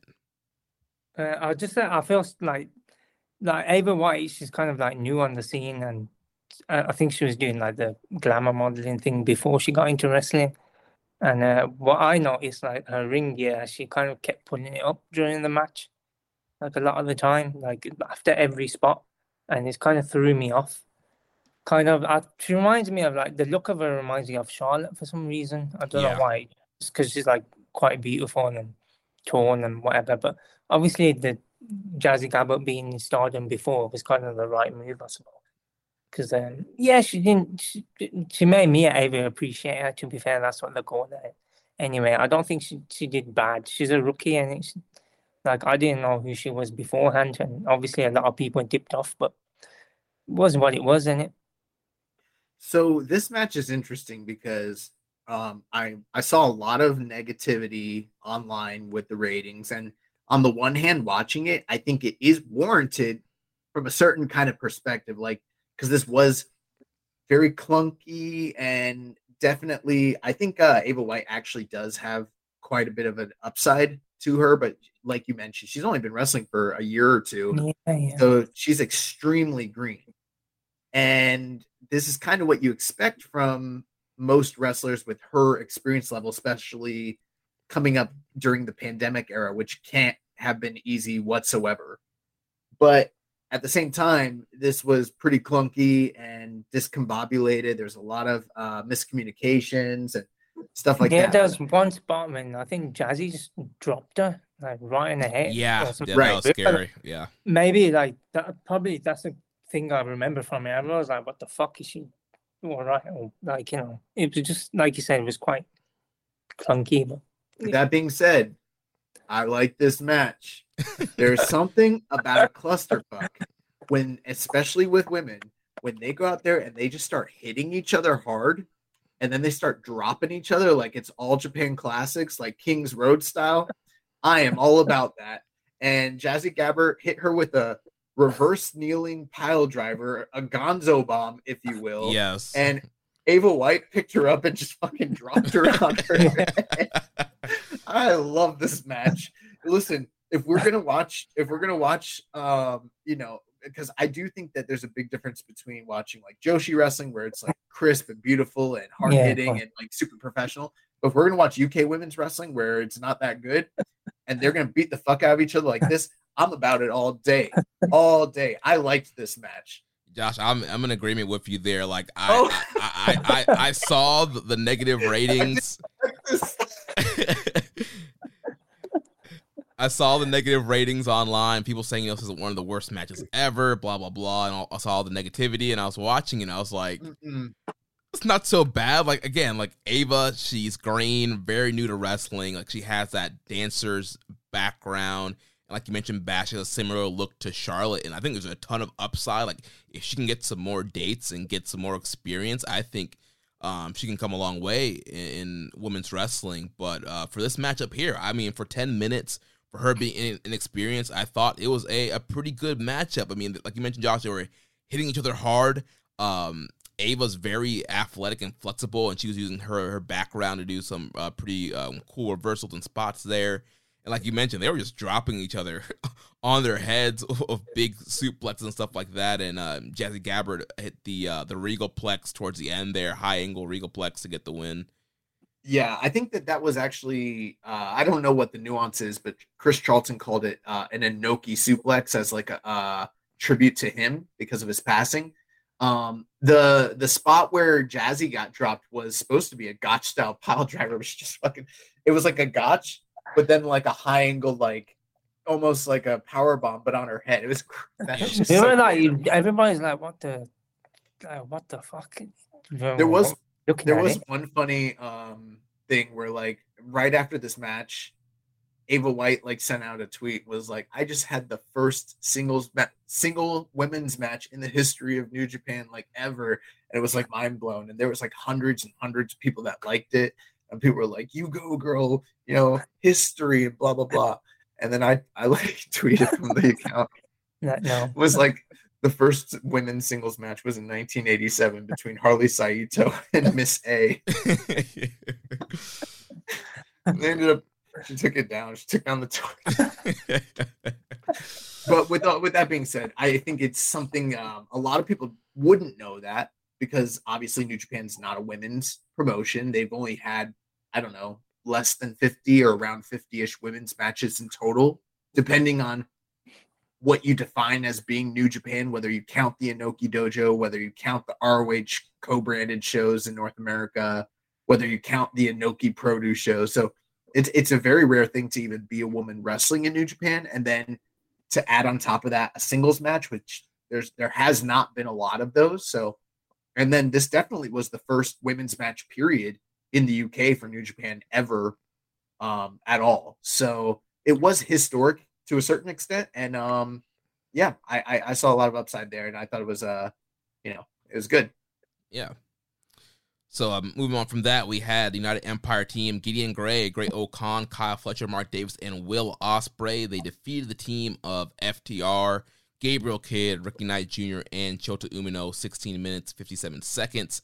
Uh, really fun multi-man matchup here. Bash, I think this is what you were kind of talking about earlier with the United Empire just how they work together so well. And I thought this, uh, yeah, but straight balls to the walls, just action, just non-stop. And like after the the match between Aussie Open and FTR the night before, I think that that's when the crowd started really kind of coming up. I think um, when this like uh, tag match happened, like it was just just great from start to finish, brilliant spots, and having Ospreay in there was was great as well. Yeah, I I enjoyed this. This was my I liked this multi-man match even better than the uh, Lij one from the first night that I uh, kind of uh, gave some praise to. So I thought this was excellent, and the the finish, the fact that they had Great-O-Khan beat Ricky Knight Jr., thus establishing him as being a future challenger for the Rev Pro Undisputed British Heavyweight Championship.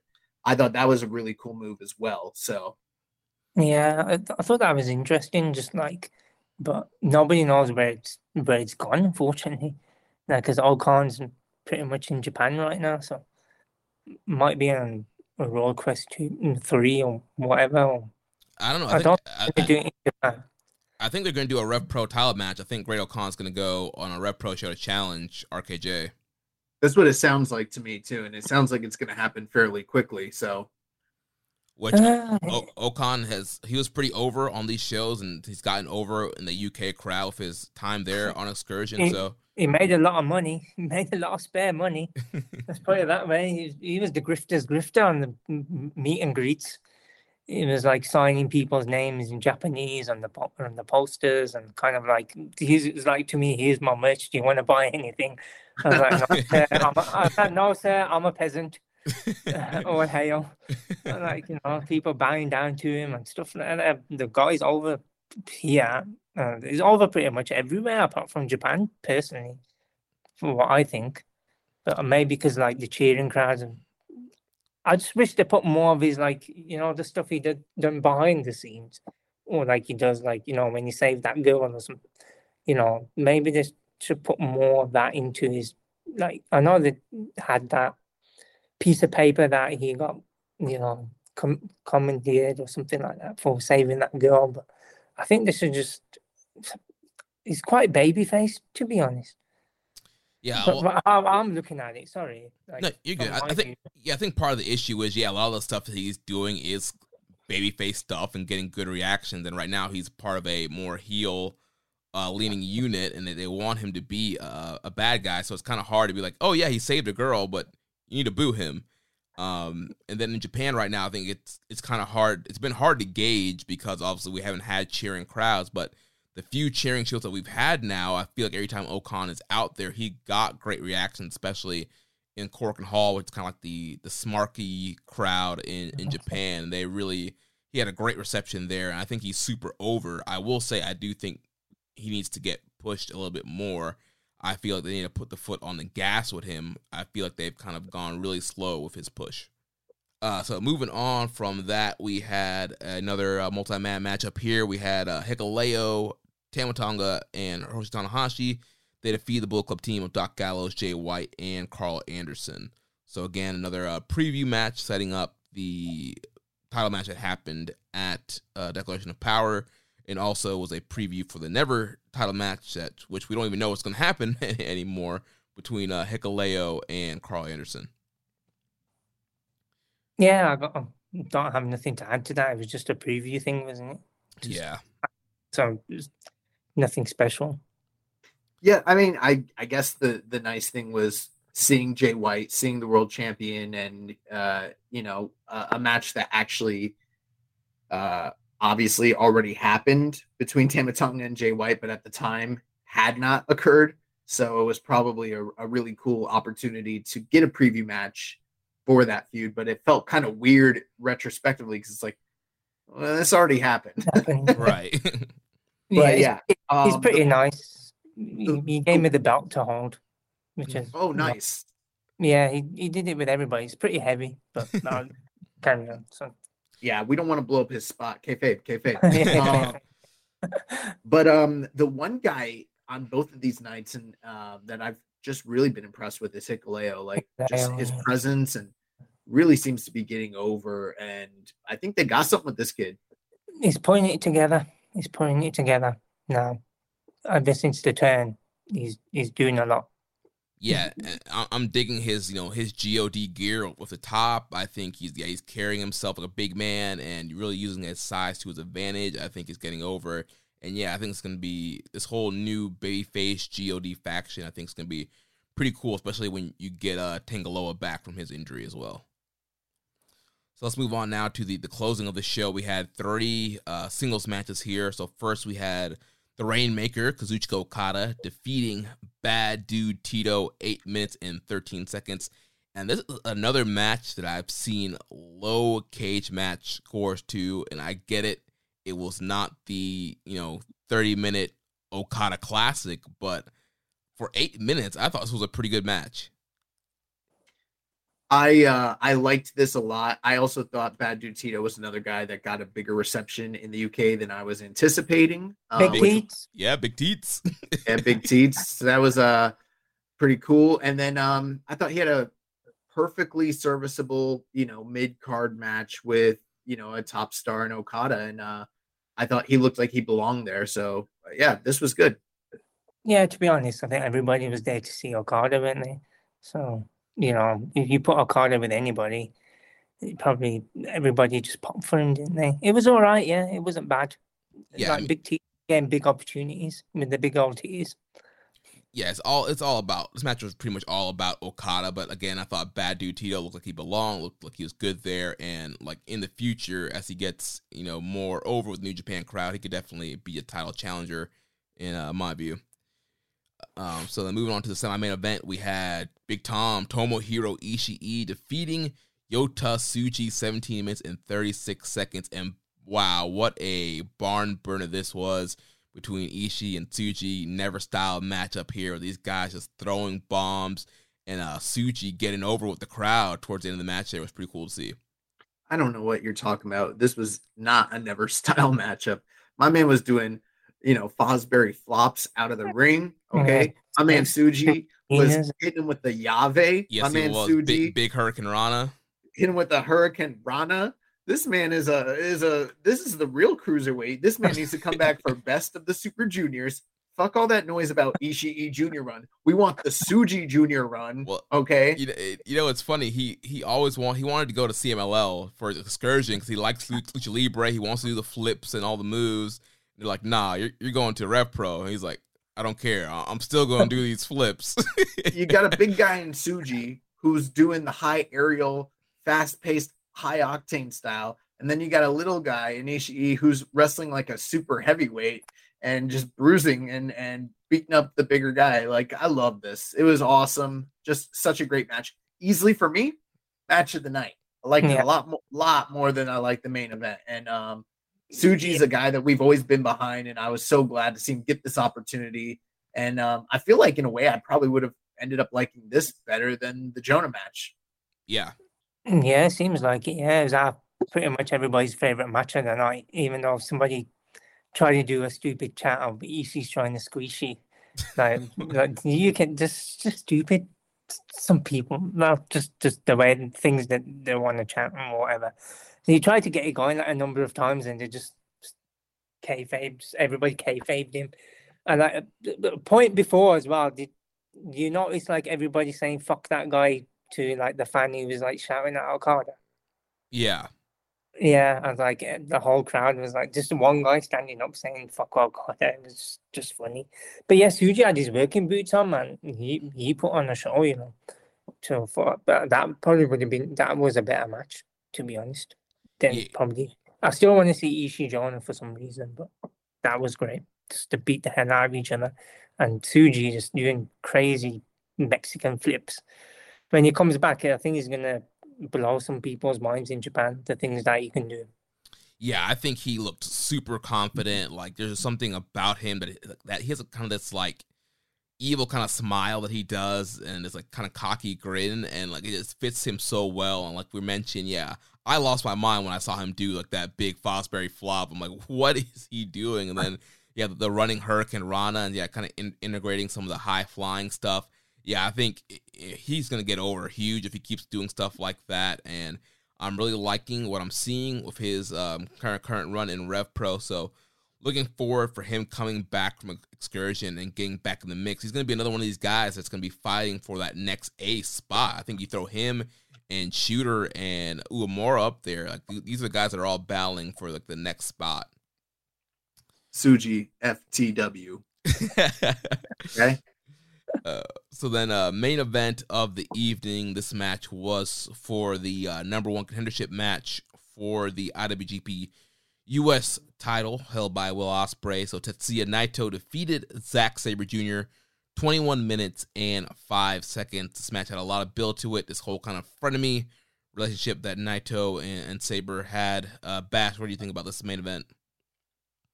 Yeah, I think like Zack just calling Naito a dickhead constantly was quite funny.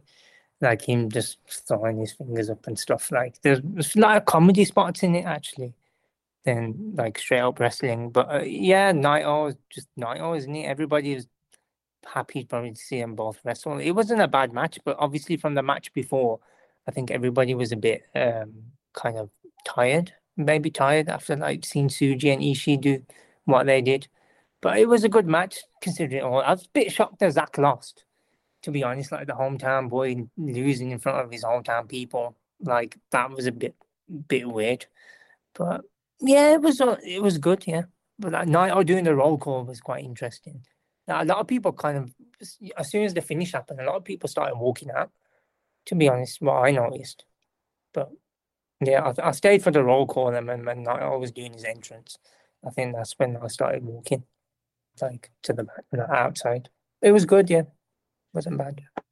I thought this match was, um, you know, when when these two guys met at the end of the G1 and they did the the short, uh, you know, two minute finish, two minute finish. Um, I was okay with it at the time, you know, because that whole card, they did all the singles matches on the same night. It was shocking. And what I really liked out of it was we got the long storyline that played out over the coming months at the end of the G1 between those two guys. But I was really hoping that it would culminate in a match that was befitting of the the styled matches we've seen between these two guys throughout history. They have you know such a catalog of great matches with each other and a, a, proven track record of chemistry and i don't think that this was un that that was undone here but what i think happened is i think they went out there and had a we're in the uk so let's do a, a uk match in front of 2500 fans instead of doing the we're at sumo hall match and let's do it in front of 2500 you know screaming uk fans I think they kind of gave him like a Rev Pro, um, like house, house like, show match. Like, a, yeah, that's the word I was looking for. Like a house show style match, and a lot of the complaints that people have about the negative tendencies of New Japan's main event style where it's kind of drawn out and then you know peaks at a certain point but it's overly long to a point where it doesn't need to be i think that that was on full display here don't get me wrong, the match wasn't bad by any means. It was very good, but I don't think it was a great match. I don't think that they uh, treated it w- with the way they were working like it was a serious sporting contest. It almost seemed a little bit more comical, like Bash was saying, which uh, you know I feel like was unnecessary, especially considering that it was the main main event of the two nights, and you know had all these months to build and the stakes that were involved, the winner gets a number one contender shot against Will Ospreay for the title. So there was kind of a lot riding here. And I felt like they just kind of went out there and played the hits, which was kind of surprising. And they never did get to that next gear that you expect in a big time New Japan, you know, main event style mm-hmm. match. They kind of just hit that that that like gear just beneath that and kind of stayed there and it was sort of one tone the whole way uh, finish was was really good. I I enjoyed the match, but I'd probably go like three and three quarters. Yeah, I think the main thing was like people screaming "fuck the tories Just that was that was my main highlight, to be honest. Saying "fuck the tories but I don't think that was going to change much here. But is what it is, isn't it? Yeah, I think another thing too that hurt was just the whole, you know, the timing of it. We already knew that Naito one is is getting the match of Ospreay come November fifth in um, Osaka. Um, so again, it was like I already knew Naito was going to win this match. It was kind of hard to get invested and really follow the story of the match, already knowing what was going to happen. Yeah, so there's been a lot of mute points, ain't there? Like I said, the whole show with it being late, it's just become mute. Unfortunately. Yeah. And we had a question here from Rambo and Slam Pigs. Did Royal Quest live up to your expectations and the hype? Was the lengthy day delay detrimental to its impact for you? Do you think NJPW squandered an opportunity for a bigger splash, or is it ultimately not a big deal going forward? Um, yeah, so as far as this question goes, um, you know, I felt like I covered some of this sort of in the comments, but um, I thought that the show was sort of what I expected it to be, sort of like a a B minus C plus level, you know, two night New Japan show mixed with some Rev Pro guys, which is kind of what we got there. Um, there were some excellent matches, and I think they were overall enjoyable watches. But um, yeah, the length the lengthy delay was really bad, and I do think it affected the impact. Even if the show was still, you know, enjoyable, they weren't as important or meaningful as they could have been when they had first dropped. And I do think that they missed out on that opportunity to, with all the buzz and the hype that was surrounding FTR and Aussie Open. Missing out on that did kind of stink.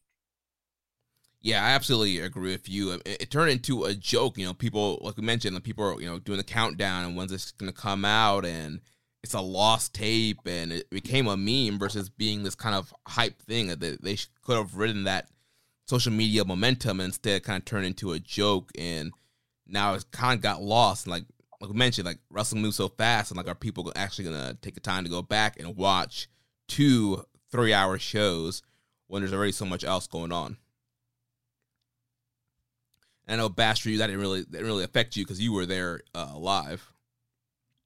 Uh, yeah, it didn't affect me too much. It's just the case of like what you lot were saying is become mute, hasn't it? Like there's no continuity between watching those shows and what's going on now because obviously you know finishes to a lot of the stuff. So uh, it was all right. Yeah, it wasn't too bad. I probably would go Tokyo Dome though next time if they did the show here.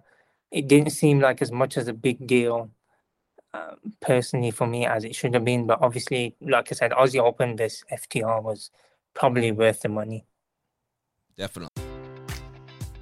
Enjoy all your favorite sports like never before at BetMGM. Sign up using code CHAMPION and receive up to $1,500 back in bonus bets if you don't win your first bet. When you register with BetMGM, you'll get instant access to a variety of parlay selection features, live betting options, and the best daily promotions in the business. And with BetMGM at your fingertips, every play and every game matters more than ever. Remember to use code CHAMPION and receive up to $1,500 back in bonus bets if you don't win your first bet. Place your money line, prop, or parlay bets with the king of sportsbooks today. BetMGM and GameSense remind you to play responsibly. See BetMGM.com for terms. 21 plus only, Virginia only. New customer offer, subject to eligibility requirements. Rewards are non withdrawable bonus bets that expire in seven days. Gambling problem? Call 1 800 Gambler. Promotion, promotional offer not available in Washington, D.C.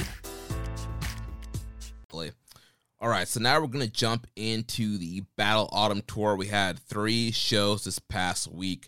Uh, we're not going to spend a lot of time on the undercard stuff. We'll kind of highlight some of the story line elements there, and then we'll focus in on the TV title tournament.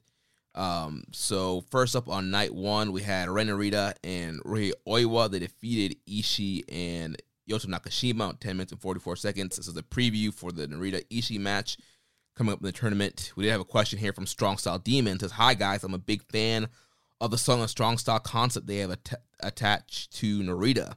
Do you think it could work great if they had him paired with Shibata as his sensei, walking him with with him and acting as some kind of manager to Narita? This way, they would have been able to give Shibata screen time and also push Narita fast to a top position you think Shibata otherwise will have a spot on the upcoming Wrestle Kingdom show? In such case, who do you think he can put him with at this point? Also, if Narita doesn't win this new TV title, do you think that the new the never open weight belt could be something to push him towards? And as always, thank you both for the great work. Um, yeah, it's maybe they should have because it's like just come on like on an island on his own as with Hontai, and like his look doesn't really kind of fit with Hontai, does it? He's kind of like stern and you know angry, and I do like the exchanges between him and Ishii. I think that's a good thing they've done with that feud, putting them two together. Because obviously, they when they're together, they beat the crap out of each other. But you know, with maybe, but obviously, Shibata's when you every time you bring Shibata back, everybody's expecting him to wrestle. So it's a catch twenty two, isn't it? Just having him in that like what they did with Kenta. It's kind of doing that all over again with Ren in it, and you don't want right. to recycle things too much, do you? That's what I think about it anyway. Sorry.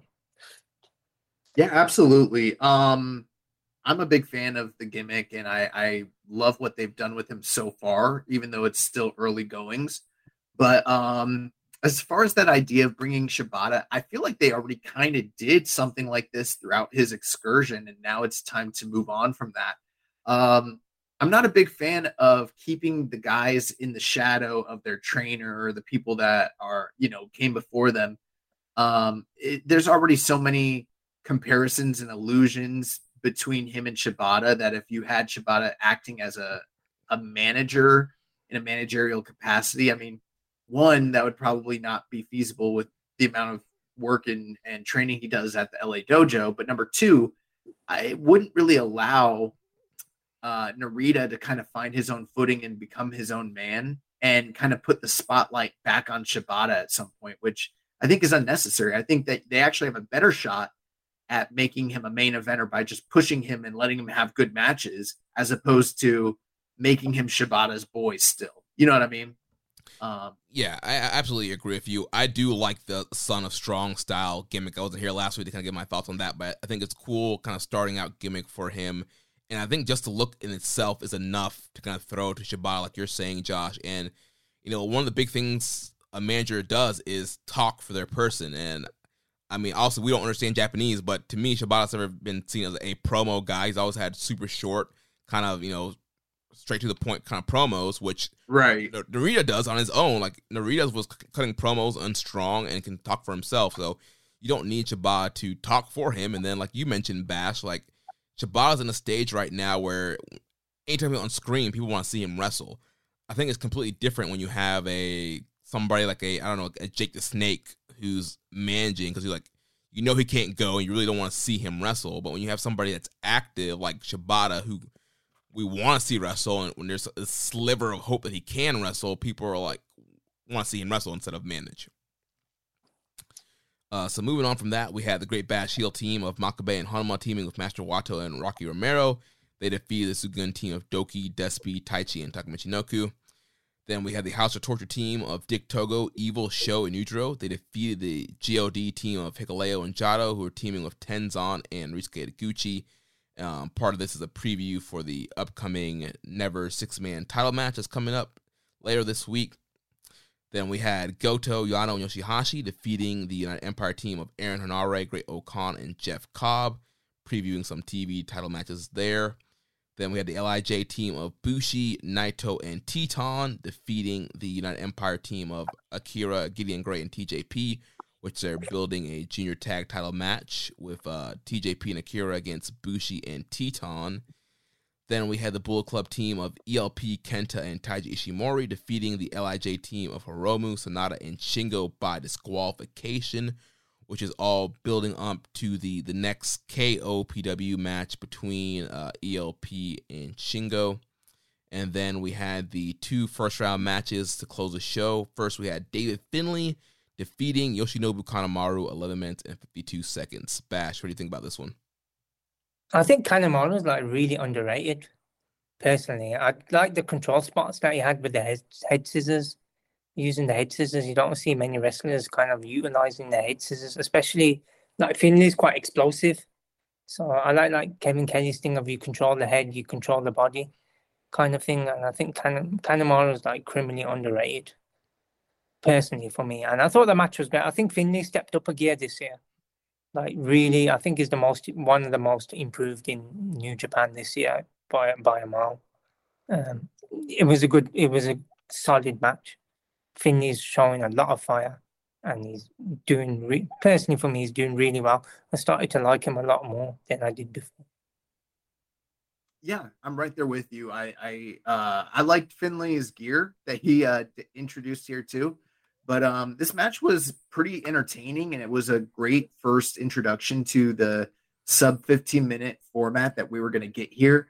I know that there's probably those who are complaining about this being a youth centered um, division and having an older guy like Kanemaru, but like I don't know, man. Kanemaru as like the old wily, crafty veteran, sort of like an old George Foreman or an old Bernard Hopkins. It works for me.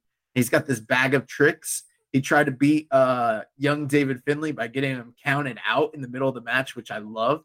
But um, ultimately, his tricks were not enough to overcome a, a surging, you know, young heavyweight like Dave Finlay. and he hit him with that trash panda. Got got that bum out of here. One, two, three.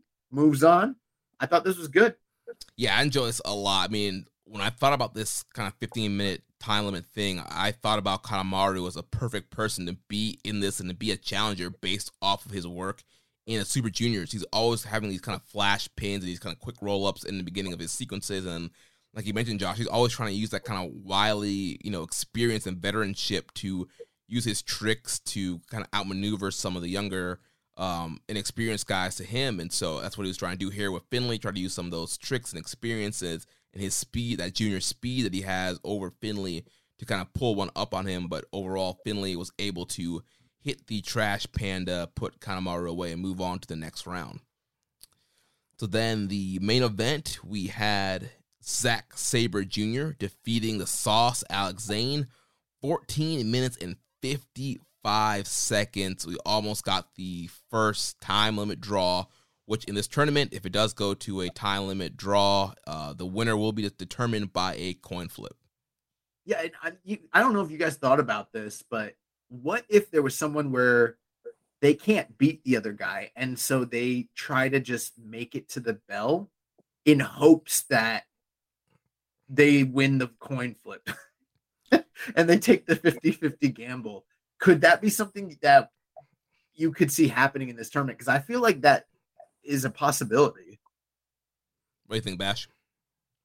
Um, I thought it was gonna happen uh, at at some point, but I think the because it's wrestling, the coins got to be rigged in it. yeah, not necessarily. I feel like you could gimmick the whole shit. Like, I just mean like you know, booking wise. Imagine like you winning on a coin flip. It must be mad in it. Like, I, I, I, can I make it like sorry, a sort of point. Like, do you, do you guys enjoy the um, little promo segments at the beginning?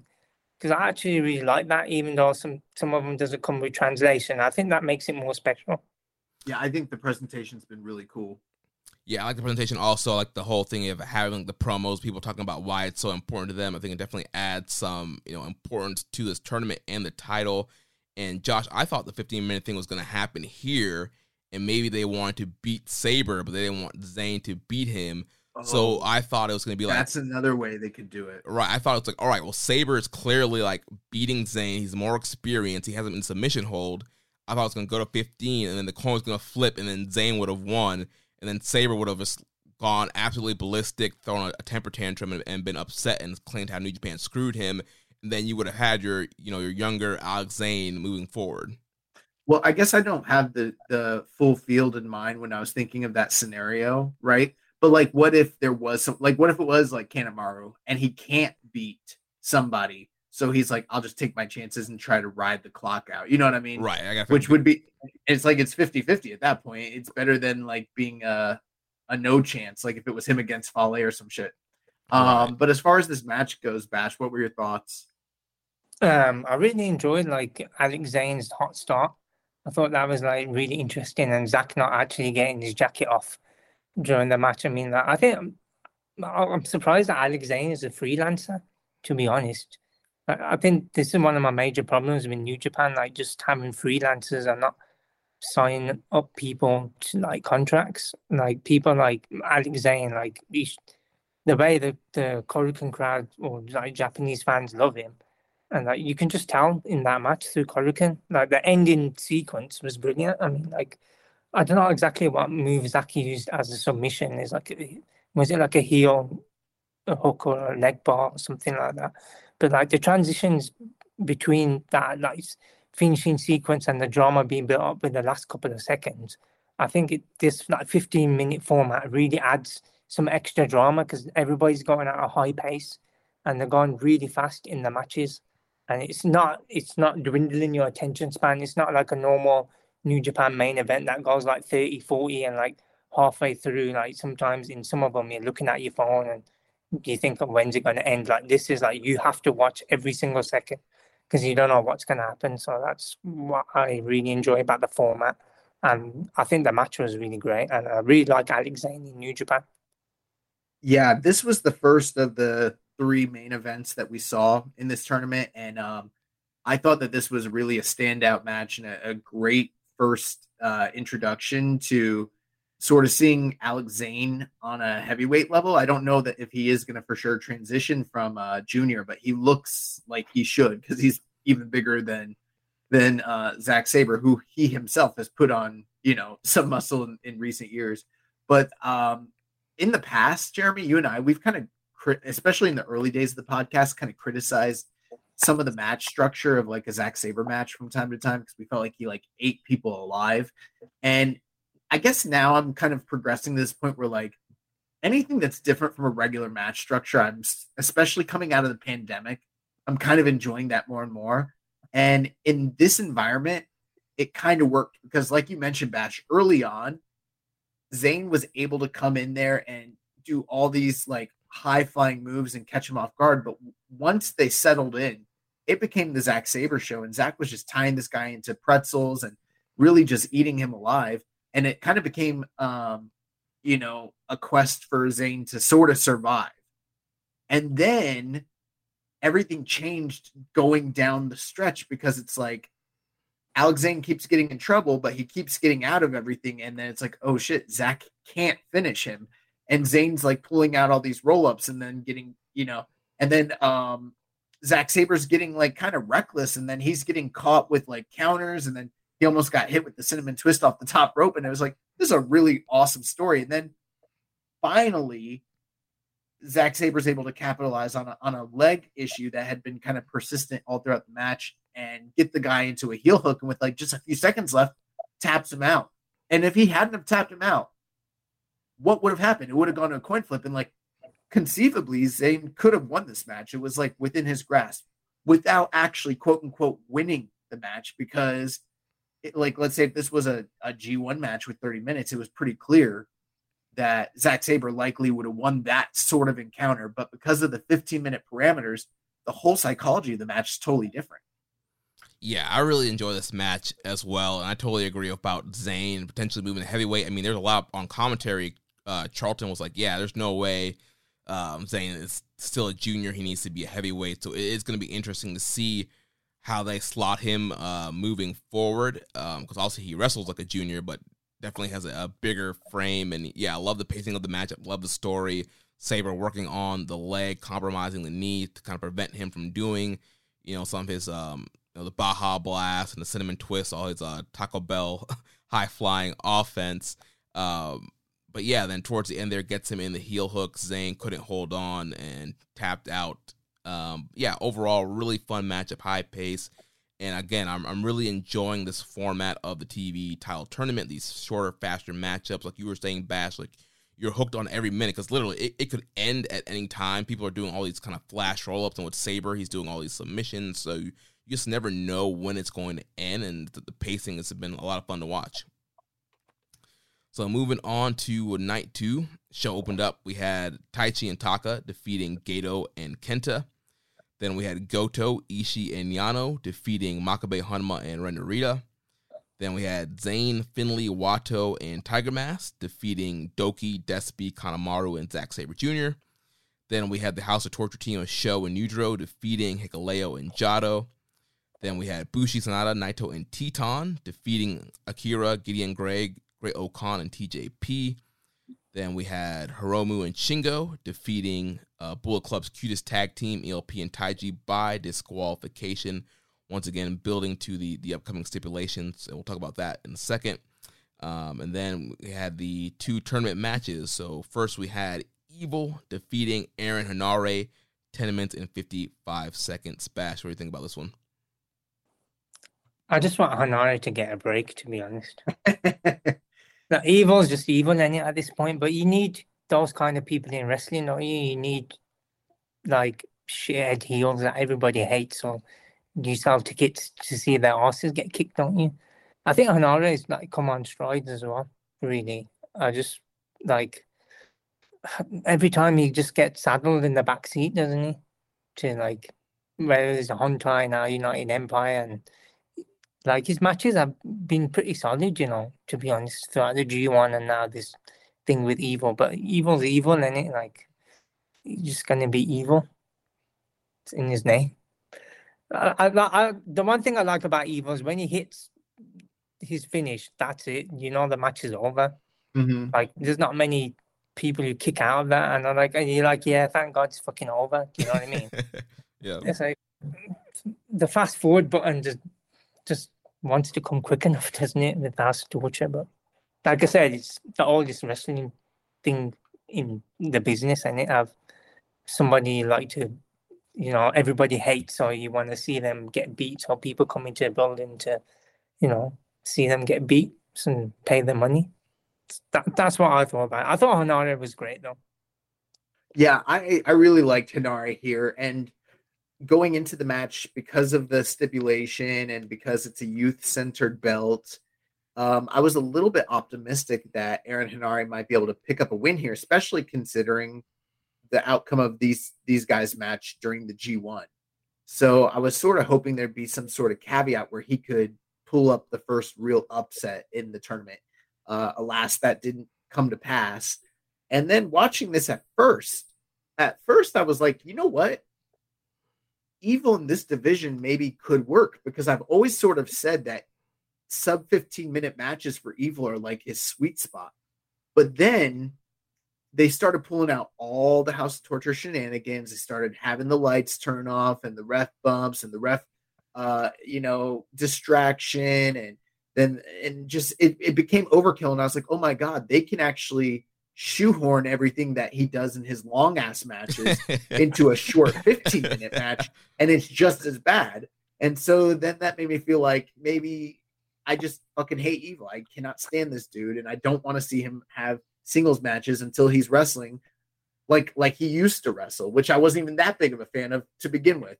But um last thing with this match last week I kind of looked at the bracket haphazardly and was like, you know what? It's gonna it's gonna end up being Zack Sabre Jr. and Ren Narita in the finals. But now that I'm looking at it a little bit closer and I'm looking at some of the names involved in it, I'm like, Evil could easily win this thing, or like a Sanada could easily win this thing. Um, it's not as open and shut as maybe I made it sound last week. And Evil winning this first match just kind of makes me nervous. yeah, I was disappointed that Evil got this one. It's not just because of hating Evil, but uh, like you were saying, Bash, I really feel like Aaron Henare needs a break, needs a chance here with this with this supposed to being a youth centered, you know, title, I thought this would be a great opportunity to, um, you know, give something to Henare, even if he's not going to win the tournament, at least have him go pretty far. Like his, he's been killing it lately with his matches and his the striking game, and everything's been great for him since he's joined the Empire. And so, yeah, I would have loved to see him get a big win here. You know, overcome shenanigans, which he was for the most part in the match. You know, they were doing. Dick Togo was interfering. They had the lights going out, and Henare was kind of overcoming everything that Evil was throwing at him until the very end there, where Evil was finally able to get hit him with the the everything is evil and put him away. Um, it would I think it would have been a cool opportunity for Henare, but I get it. Evil's a former IWGP champion. Um, you, you do want some bigger quote unquote main event names in this tournament going down a stretch, so I can see why they have Evil going down further. But again, like you were saying, Josh, I don't want to see a you know 15 minutes of evil with the garrote wire and the lights going off and show with the wrench and you know Yujiro with the with the pimp cane and blah blah blah. Like like let's let, evil just let wrestle for 15 minutes. Like let's minimize the the House of Torture stuff and let's just see a, a good 15 minute match um, so moving on from that, the main event of the show, it was Yoshihashi defeating Jeff Cobb, 12 minutes and 14 seconds. Shocker for me, to be honest. I didn't see Yoshihashi going through, but you know, Jeff Cobb slipping up in this match.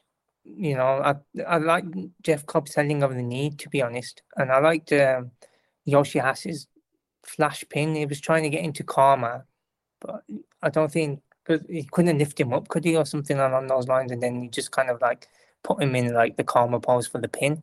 It was a good match. And Jeff Cobb was just like, acting cocky, like I've beat him before, and like I can beat him again. It's nothing to me. And then once the knee kind of gave out, you know, Yoshi, um, Yoshihashi using his uh, brains, or as Zack would say, his techers, uh, to get the win. Yeah, it, it wasn't bad. Yeah, uh, but I was actually shocked at the finish that Jeff Cobb wouldn't go through because that's like none of United Empire in this tournament now, isn't it?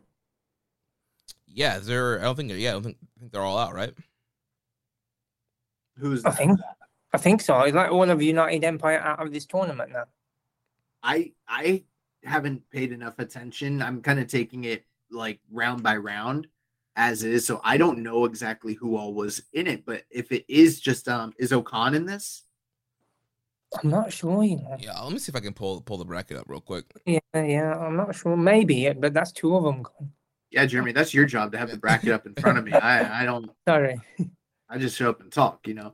But um, as far as the match goes, Yoshihashi and Jeff Cobb just have incredible chemistry with one another and are both um I don't want to say underrated at this point, but like I feel like Yoshihashi still to a degree is underrated and Jeff Cobb has one of his that best dance partners just on a even if it's a short match like this, they're consistently good to really, really great. And that's what I felt like this one was. Um, not my favorite match of the tournament, but I liked this even better than the Alex Zayne ZSJ match.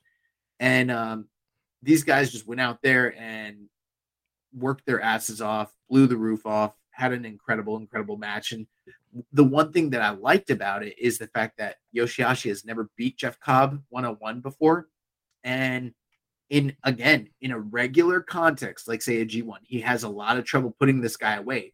But because of the fact that this was a 15 minute sprint, it allowed opportunities to arise for Yoshihashi. And on two occasions, he took full advantage where he already scouted Jeff Cobb and he knew when he was going to go for the tour of the islands, he was able to counter that into a believable near fall. And then down the stretch, he made Jeff Cobb think he was going for karma. Jeff goes to to counter it, and then he turns that into what became the the winning combination pinfall. And it was like he suckered Jeff Cobb. He didn't beat him by like dropping him with karma. He beat him by like basically creating a state of panic because of the time and everything that's going on there. And it, it created an awesome opportunity for him, which is like that's the thing I like about this tournament and, and the idea behind it is like it it creates plausible scenarios where young guys or underdogs might be able to beat someone that's a little bit more established just because for everyone in this tournament 15 minute time limit is like a whole new ballpark yeah and like bash mentioned cobb was very cocky coming into this match and very arrogant and kind of taking yoshihashi a little bit lightly there so then like you mentioned josh come to the end there was that panic because he was taking yoshihashi lightly and Yoshihashi had him scouted, doing all these counters, and then towards the end there, like you mentioned, yeah, he was uh, Cobb was so focused on just blocking Karma and not getting hit with it that Yoshihashi was able to use that to his advantage and get that uh, roll up in and was able to beat Cobb. So yeah, really fun main event there, and looking forward to seeing more of Yoshihashi in this tournament. And I looked it up. Uh, Great-O-Khan is in the tournament. He has uh, Toru Yano as a first round matchup, so there's still uh, one United Empire guy left. So then moving on to the last Battle Autumn show, we had uh, Great Bash Heel defeating Vegeta and Oiwa. Then we had the Chaos team of Ishii, Yano, and Yoshihashi defeating the United Empire team of Gideon Grey, Great-O-Khan, and Jeff Cobb. The House of Torture team, Dick Togo, Evil Sho, and Yujiro defeated Hikuleo, Jado, Tenzan, and Taguchi. Then we had Zayne, Finlay, Wato, Narita, and Tiger Mask defeating Douki, Despi, Taka, Kanemaru, and Zack Sabre Jr. Then Hiromu and Shingo defeated Gedo and Taiji Ishimori, 9 minutes and 25 seconds. Then we had the LIJ team of Bushi, Naito, and Titán defeating Henare, Akira, and TJP 1233. And after this match, we had the angle where Titán and Bushi officially challenged Akira and TJP for the junior tag team titles. Then we had our two TV title tournament matches. So first we had Kenta defeating Hiroki Goto 9 minutes and 32 seconds. Bash, what do you think? Yeah, I thought it was they have really good chemistry between both of them. I think they Kenta slip up at the end. I think like with the GTS. I, yeah, was that something? Am I wrong or? Or nah, so there was a there. You're talking about when he got color. Colored, yeah, and the finish, like both of them. Well, he, he, yeah, was, Kenta went for the GTS. It looked like he messed it up, and he did it again. Eh, yeah, yeah, that's what I was talking about. Yeah, like uh, I think that was the only kind of bad part about the match. I like, I just like the chemistry between both of them. It was quite fast paced and quite quick, even though like Kenta rolled to the outside for a bit. But then once the action got going, it kind of really got going between them two, and the kind of like stiff strikes between them both. Um, apart from that slip up, it was all right. Yeah, it wasn't bad for like a 10 minute 10 minute sprint yeah I, I like that at the end when he was like um wiping the blood with tissue paper and giving it to the crowd which is a bit strange but yeah souvenir i guess sorry yeah, this was a match that um, it didn't overstay its welcome, but it also, uh, outside of a couple things that happened towards the end, it wasn't the most memorable thing. It's not like I'm going to point back to this, you know, years from now. Um, but it was still an enjoyable, entertaining sub 10 minute match between two veterans who are both badasses who will go out there and lay it on the line and, and kick the shit out of each other. And that's what they did in this match. Um, now, there was a ref bump spot, and down the stretch, there was the usage of weapons, which, you know, in New Japan has been a little bit overplayed. But in this scenario, I enjoyed what they did because they set the spot up where Kenta was trying to use the chair against Goto, and Goto countered that by hitting him with a lariat. And the chair ended up going into Kenta's head, and it actually like cut him open like hard way, which was pretty dramatic and sort of set the, the the tone of the the final stanza of the match, which I thought was really really good. And um, you know, seeing a bloody Kenta, you know, hoist this man up and get this geek Goto. The G and geek is for Goto. Get him out of here. Get this bum off of the off the canvas so we, you know, so Bullet Club we can ball. And that's what they did. So Kenta picks up the big win. Youth, the young people, winning. You know, young star superstars, young promising upstarts like Kenta. Uh, yeah, I, I, enjoyed the match too, but like I agree with uh, Bash. The, the kind of finish there was a little wonky there, where Kenta he went for the GTS, looks like he didn't hit it quite all the way, and then went for it again and uh, put Goto away. Like I said, um, fast paced, hard hitting matchup again with Kenta. I kind of wish we would kind of leave the ref bump stuff out of this. Uh, I mean, he he's so talented, and I feel like with this 15 minute time, it just helped him in general with um, stage he's at in his career and with some his you know previous injuries and stuff like that. Um, I think this time limit stuff would, would benefit him if he just had a straight up match. I get he's a heel, you need you need to sprinkle in some cheating and stuff like that, but as far as ref bumps and stuff like that, I think let's let's leave that out of this and you know cheat in other ways. Um, so then the, the main event was Sanada defeating Taichi 14 minutes and 57 seconds. So once again, we had another near uh, time limit matchup here, but just in the nick of time, Sanada was able to uh, defeat Taichi. Bash, what do you think about this one? I think it's becoming a thing with Sanada where he just gets the win at the last couple of seconds. I think that with that Okada in the G1, didn't he? A couple of G1s ago or something like that. It's kind of become his like little trope or little gimmick.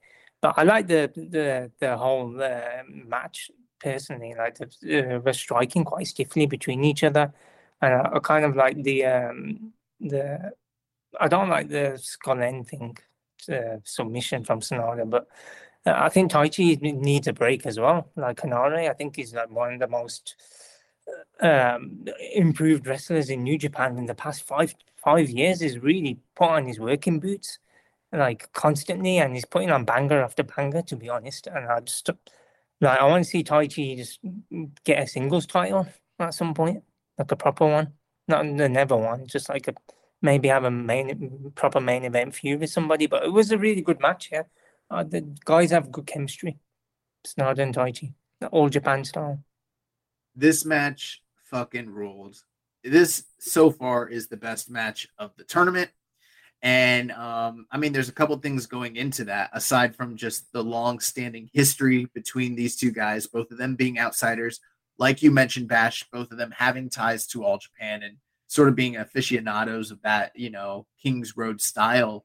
But we also had Toshiaki Kawada on the call at ringside, which was like kind of special. Plus, this was um, we forgot to mention a full cheering crowd show so it really elevated the energy level just across the board for everything on this show but especially for this main event and these two guys you know who there's definitely been times and and issues where you can criticize them at different points of their career i think more commonly recently most of those would be reserved for Sanada. but um you know it's not like uh Taichi went out there and had like a blowaway G1 or anything like that. But these guys went out there in this sub 15 minute format. We're like, let's remind people that we are just fucking awesome wrestlers. And that's what they went out there and did. And they had a banger.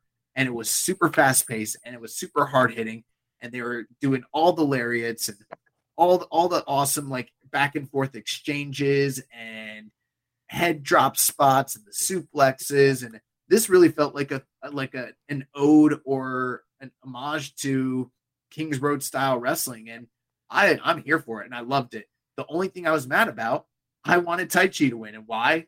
Cuz I like Taichi more. But um, you know, that's that's one of the marks of a great match. They had me cheering and booing and marking out for for the guy I wanted to go over. When he lost, I was like, "Damn it!" Like I was pissed, and that's good because wrestling should make you feel that way.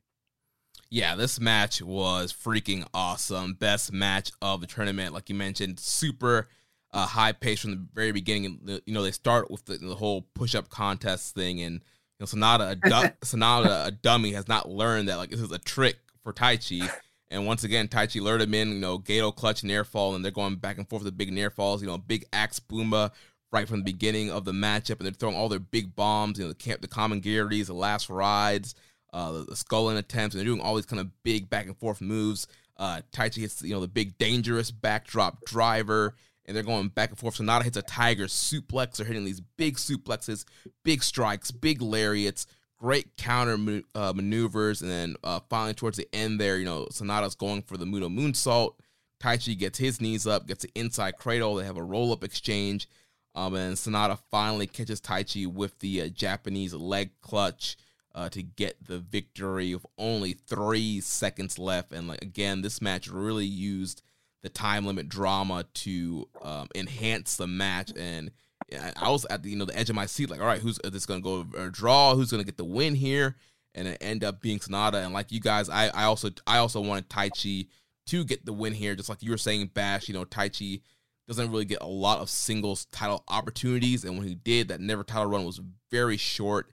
Um, so uh, again, he's not that young, but he does have a, a style that really fits this 15 minute time limit, especially wrestling a match like how he wrestled against Sanada.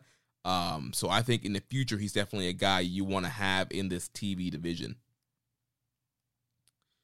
And yeah, one thing too, this reminded me a lot of the early days of that pure tournament that ROH did during the uh, pandemic.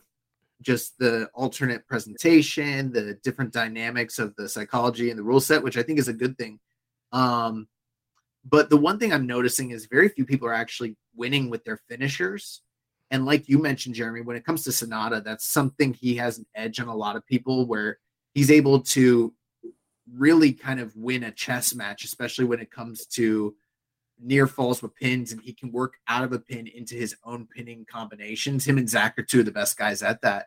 And um, in a match like this, where these guys went out and threw bombs and figured out down the stretch, like, oh, I I don't have enough time to actually get this guy out of here. He's too durable. I'm gonna need to pin him. And that's where it devolved into a chess match where neither guy could get the the upper hand on, on one another until finally, with three seconds left, Sanada did, which was pretty crazy. Um, just that little touch at the end with Taichi looking at the stopwatch. I thought yeah. that was really special. Like maybe that's something that I just noticed, but him looking at that watch and like two seconds out like really got to me like and it makes like you think of the other matches now like they only got a certain amount of time if they don't make it that's it and Itachi being gutted was like just broke my heart personally yeah, that's one thing we didn't mention. You know, the referees have a stopwatch in their hands. You know, they're not just using like the announcer's call; they have a stopwatch to keep track of the time. Wrestlers can see it, which definitely adds to you know the pace of the match because I think that's kind of cool too because you know as a amateur wrestler myself in high school like we had that time clock up there when we were wrestling so we knew like all right if I'm down a certain amount of points and I only have you know 30 seconds left I really need to you know try super hard to get a takedown or a reversal to get a point so I think it definitely adds to you know the pace and intensity and story of a match. Uh, we had a question here from Rainbow Slam Pig. It says, I feel like Taichi has to remind us a few times per year that he is a badass, but I didn't always feel that way. How has your view of Taichi changed over the last few years? I went from negative on him to a fan over the last four or so years. Um, I think I'll give him my thoughts on that. Like, I think since Taichi's moved to heavyweight and kind of got rid of all that, you know, heel junior stick that he used to do, he's become like a, a fan favorite for everybody, just in Japan, in Japan and like Western fans as well. He kind of like brings that hard hitting style out a lot of the times. And when he does, like everybody's like, you know, Taichi's great, should give him a push and this and that. And then it was being positive for me. Like I haven't seen anything too negative. And like um, everybody loves me Harvey, don't they? So you know, yes, they do. do yes, what they do. do um, as far as uh, I think you summarized it perfectly, Rambo and Slam Pig. It's exactly how I feel. I mean, um, as far as how I feel about Taichi now versus how I used to, the man's an incredible promo. The man's extremely funny and entertaining. And when he wants to turn it on and have a, a banger, he really can. And he can break your heart because the guy doesn't win enough. Um, so yeah, I, I love Taichi. Like he's one of my favorite New Japan characters at this point. Also, we did we forgot to mention after the match, he went up and he challenged Toshiaki Kawada to a match. Kawada hasn't wrestled since 2010, and like I didn't even recognize him at ringside. And if that happens, that would be insane. I hope it does. Yeah, that would be crazy. Uh, but yeah, same feelings here. When we started the show, Taichi was not a guy I was ever thrilled to watch. He goofed off a lot. It was all more about the kind of character work. Um, but over the years, yeah, he's gotten more serious and really kind of shown that all Japan style with the, the Kawada kicks and the dangerous backdrop driver and just the intensity and the, passion he's had. And also now he's including the sumo stuff, you know, that sumo throw and that big sumo elbow strike that he does is awesome. And he just has an awesome move set and pace to his matchups, Gedo clutch and some of the other kind of high paced stuff that he does. Like he's awesome, and I, I really wish he got more singles opportunities. Another question here. Let's commission 7252 with the killer matches, fast paced matches we've seen so far from the NJPW World TV title tournament. Do you guys think the title will have prestige meaning to it from now until next year around this time? I hope so because at the moment they've kind of built it quite well, haven't they? You know, with the presentation and the styles and matches people are having, and like, I really enjoyed the like the different style between Zack and Alex Zayne. I thought that was the match I had circled personally because of the different stylistic matchup. Now, if you have different stylistic matchups like that and kind of can keep the momentum going on it, and um, it stays at the format it is, I think it's like flipping a hell of a lot better than KOPW. So you can throw that in the bin and just keep this yeah, with the way they're treating KOPW and it's like this demolished this demolished trophy that they're not fixing, like that might be a little signal that this is sort of the spiritual successor. But uh you know what is funny is yeah, they are treating this title like it's something very important and and I'm here for it. I'm enjoying it. The one thing that's taking away from the prestige, I know we mentioned the pre-show uh, promos. None of these English speaking wrestlers know what to call this thing. They all have been messing up in their promos. Like at one of them was like, oh, I think it was uh Finlay's like, I will be the AJW like world champion. It's like the what? What company did you say you worked for? And then uh Toa is like, that I am going to be the first NJPW world champion. It's like and it's confusing because it's the NJPW World, World, yeah, television, but it's not World because it's a world title, or maybe that's that. Maybe it's both, but it's World because it's from NJPW World, the streaming service. It's very confusing for a lot of the wrestlers. They keep fucking it up, but um, as far as the way they're treating the title so far, it seems to be promising. Then again, with this company, you never know. Right. It's it could be here today, gone tomorrow. It really all depends on the booking and the presentation going forward. So far, you know, doing an awesome job with it. It's going to have a big um, final at Wrestle Kingdom. So, as of right now, the next few months, it seems like this is definitely a high priority and something they really want to get over. And hopefully, it will stay this way because it's a, a breath of fresh air, adds something new to the card. Also, I love that you know all these matches have been uh, free on NJPW World and they're separate uploads. So if you're low on time and you just want to watch the tournament matches, you can just easily go on njpwworld.com, click on those tournament matches, and watch those. You know, you know, 10, 15 minute matches, and it's super easy to watch. I think it's easy for maybe people who their subscription is lapsed or they're not really sure what's going on in New Japan kind of hop back in to watch those matches for free? Um, I know that you didn't get to a chance to give your thoughts on this last week, Jeremy, but I'm going to ask you guys both since I already discussed it previously. What are your thoughts on the title design itself? Bash, I'll let you go first. Okay, thank you. Um, to me, it kind of looked like kind of like the North American title, but then when like Chris gave it some context, like a lot of people were slandering it, but then when the concept context came about, like it's like uh, meant to be like 16 by 9 isn't it? Or something like that like tv aspect ratio. Um like that. It's quite a big belt isn't it? Like yeah it's huge at, it looks huge so i hope it goes on a huge wrestler because they, might have to re- refit it if it goes on somebody quite slender like i am. I don't think I could hold that thing personally, but I think it's, I think it's all right, you know, for what it is. It, like sometimes, you know, pictures don't do things justice, do they? Like everybody's quick to slander stuff these days and like just let it breathe and like the world title, you know, like when they unveiled the world title, everyone's like, oh, it's a Transformers belt, it's wank, it's, you know, it, it looks like a flipping triangle. It's like, you know, I'm, I'm, I'm, like now, like the man makes the title and the titles, like, you know, just the title, isn't it? It's like the right. actual is holding it makes it. Now, now Jay White's holding the title. Nobody's saying the world title looks fucking shit, does it?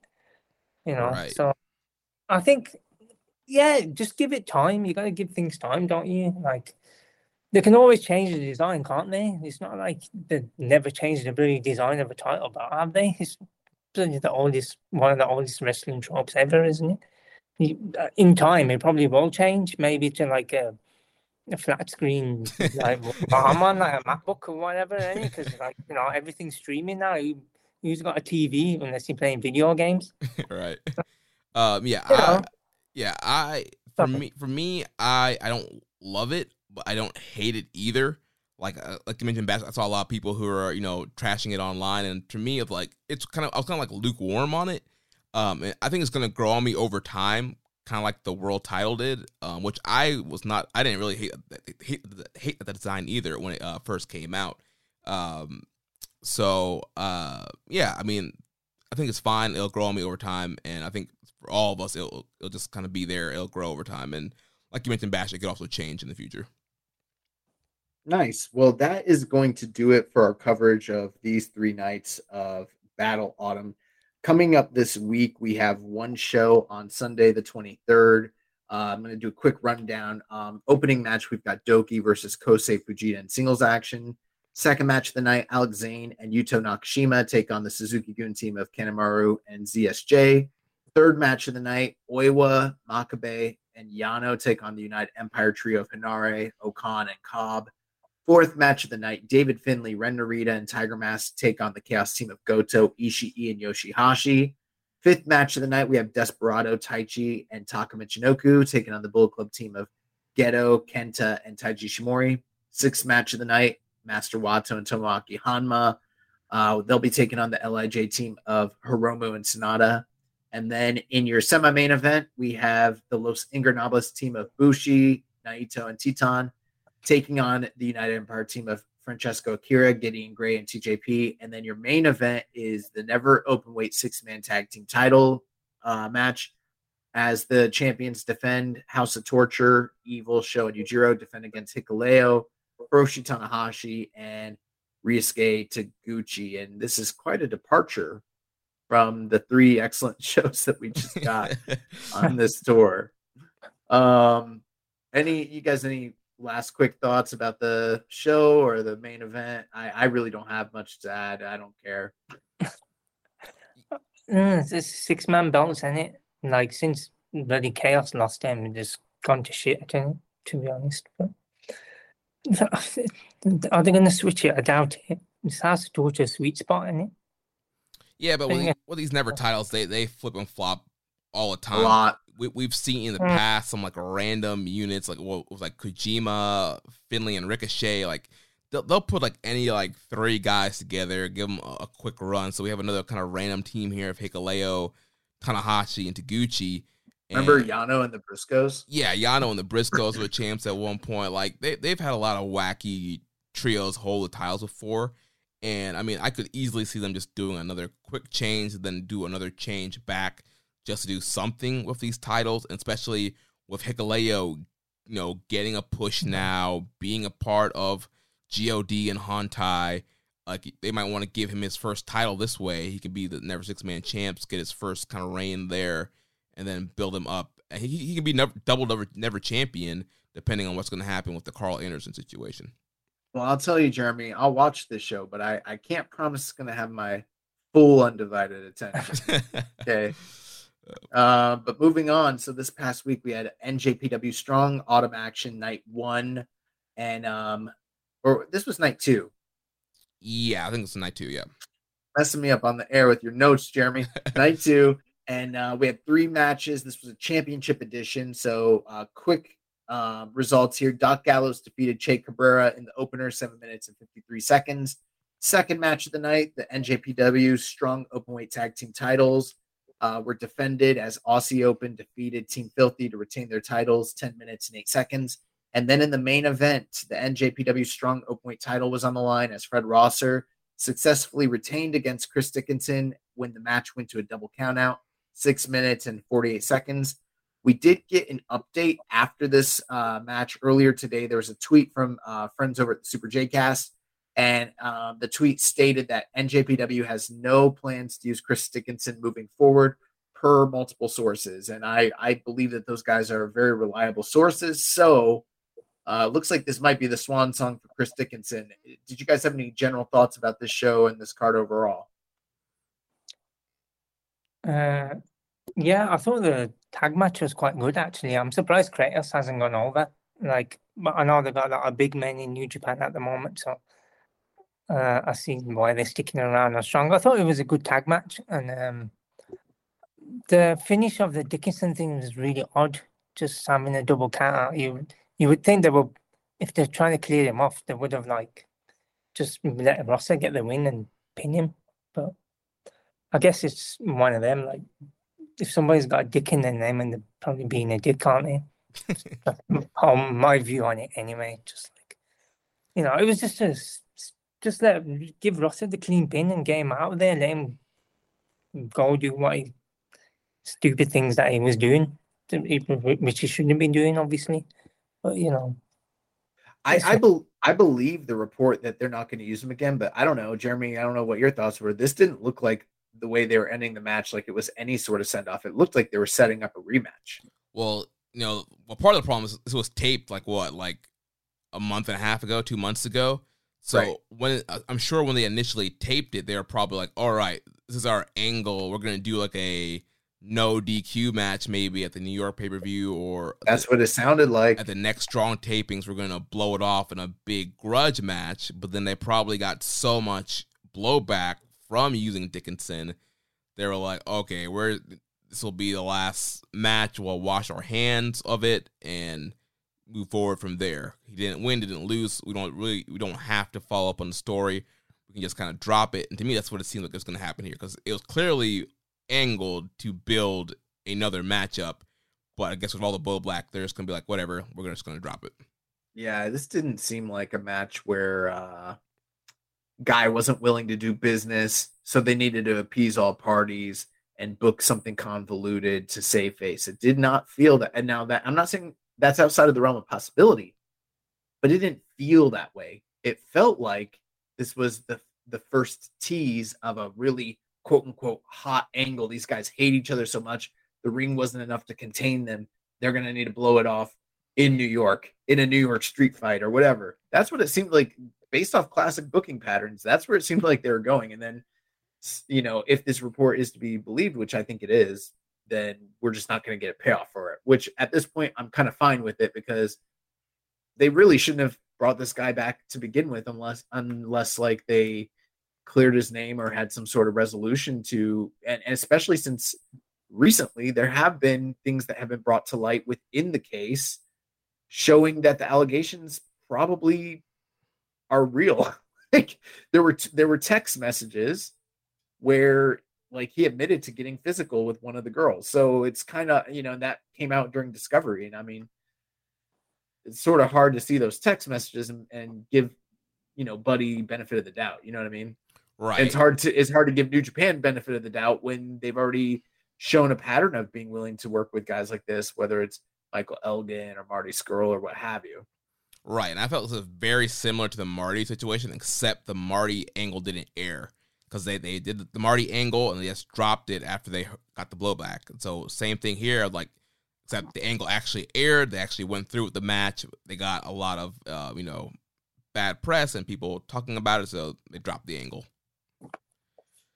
So yeah, that was this Well, week strong. Next week we have NJPW Strong Autumn Action Night Three on October the twenty second. Uh, the matches that will be airing that evening: Jorel Nelson and Royce Isaacs versus Jacob Austin and Greg Sharpe, Christopher Daniels versus Yuya Uemura, and the main event: Shingo Takagi versus Rocky Romero, our good friend. So, looking forward to checking that out. And that's going to bring us to the news. So, this past week, Katsuya Kitamura, former Young Lion in New Japan Pro Wrestling, passed away at the young age of 36. I think this was shocking to all of us.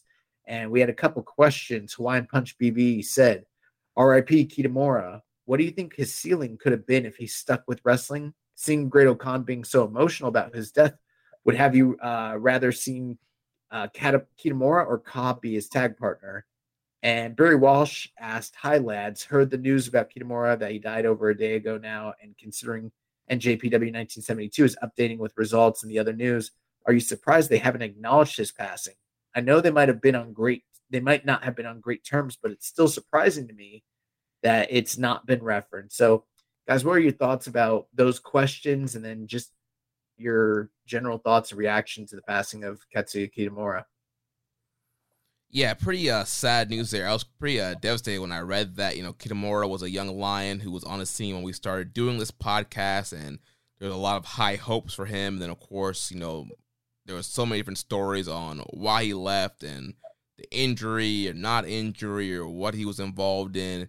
Um, so yeah, it's always sad to see somebody go at such a young age, and I don't know the reasoning for why New Japan hasn't mentioned him or put out a statement or anything. I don't know if there's some legal reason why they chose not to do it. Um, but it is a little weird that they didn't at least put something up on on the website. Um, but yeah, I mean, it would have been cool to see him team with O-Khan or. I mean, there was clearly big plans for him. They had that whole challenge series that he was doing right before um, he left, and it seems like he was going to get the big fast track, maybe have a quick excursion, then come back and then be this huge um, heavyweight megastar. Obviously, we'll we'll never know what, what was to be, but yeah, very sad. Uh, thoughts and prayers to uh, Kitamura and his friends and families. Bash, what do you think? Man, I turned the same age as Kitamura on Thursday, so it kind of really hits me hard because I was in a bad way last year with, you know, miss, you know, the COVID. and I spent three months in hospital, and doctor said I'm a miracle to still be here. So it's just hit me hard. You know, I mean, somebody in your own age bracket as well. It's just, it's, it's just, it's heartbreaking for me personally because after what I went through. I couldn't believe it. I was shocked. Just like everybody else, they were shocked in it. I, I don't know what his ceiling would have been. I think it would have been great. You know, if he stuck with the company, it seemed like he won the Young Lion Cup and all that. And, um, you know, sometimes things don't work out in life how you want them to work out. But, you know, he's a, he's a person, he was a human being, and he, nobody deserves to die like at any age, but just that age, just knowing that it's so close for me is just heartbreaking. It's awful. That's Yeah. That's I'm saying. this was uh very very sad um and you know kind of on the heels of another loss for the company and Inoki and then you know this one especially with the age was very tragic i know maybe some of the newer listeners aren't as familiar with Katsuya Kitamura but he was a monster um you know rookie, a guy that was positioned to potentially have like a Brock Lesnar slash Goldberg esque run through New Japan. They um, definitely had plans and anticipations to make him a world champion. So as far as like what was his ceiling, I think undoubtedly by now, had he been in the company and things worked out the way that the company anticipated, he'd already be a former champion and a top main event player in the company. Um, unfortunately, it didn't work out that way. Uh, but for the time that he was here in the company, he was a guy that I really enjoyed watching, and I loved his work. And um, you know, it is it it was disappointing to see him not progress in the company, but it's even sadder to hear that he has passed. Um, the stuff with Great-O-Khan, I don't know if you guys seen any of the uh, interviews, but uh, they they were really touching, but also really hard to watch at the same time. And I I loved that he was doing the tribute maneuvers and things like that during his entrance into the matches. And even though that it is, I do think it's very strange that the company hasn't even offered any sort of public uh, acknowledgement or condolence as to the passing of Kitamura, which it, eh, to me is in bad taste. Honestly, I think at the at a very bare minimum there should have been at least a press a press release or something. Yeah, but um, yeah, it, it's very very unfortunate, and I'm sad to hear about it. Uh, any any final thoughts on that? No, no I think we're good. Okay. Tokyo Sports reported Friday morning that Kitamura passed away on October 12th uh, with the cause of death currently unknown. Uh, he had kept a YouTube page with the latest video being uploaded on October 9th. So, uh, best wishes and uh, thoughts, prayers, condolences to his family and friends. Um, also, in other news, the OC, the original club, will be taking on Judgment Day in a match that is set with WWE for their crown jewel. Karl Anderson is also slated to face Hikuleo that exact same day for the never openweight title in Osaka. So uh, there have been reports that they are expected to finish out all their dates all the way through to January 4th at, at the Tokyo Dome. But this man, like, it, it, doesn't even look like he's showing up to have this title defense against Hikuleo. He's going to be working in Saudi Arabia, which is crazy considering what happened the last time they worked for this company and were in Saudi Arabia. Right. Which is also crazy because the last time they worked for New Japan, they walked out of the company when they weren't tied to a contract and left for WWE and they did the exact same shit like seven years later. The only difference is New Japan put a title on the dude. Like, and then they're like, we trust him. so crazy. Yeah, time time is a flat circle. Um yeah, I don't know what's happening here. I don't, I don't know the time difference between Saudi Arabia and Japan, but I, it's probably not possible for him to do both matches in the same day. Um, so I, I also New Japan has not made any official announcement yet on what's going to happen with the match or the never title. But personally, I think they just strip Karl Anderson of the title, find another person for Hikuleo to wrestle, and have a, a never title match that way. NJPW Rumble on 44th Street is coming up Friday, October 28th, and a couple of the matches that were confirmed. We got Okada versus Eddie and Eddie Kingston teaming up to take on Jay White and Juice Robinson. Uh, there will be a provisional KOPW 2022 championship title defense as Shingo Takagi takes on El Phantasmo.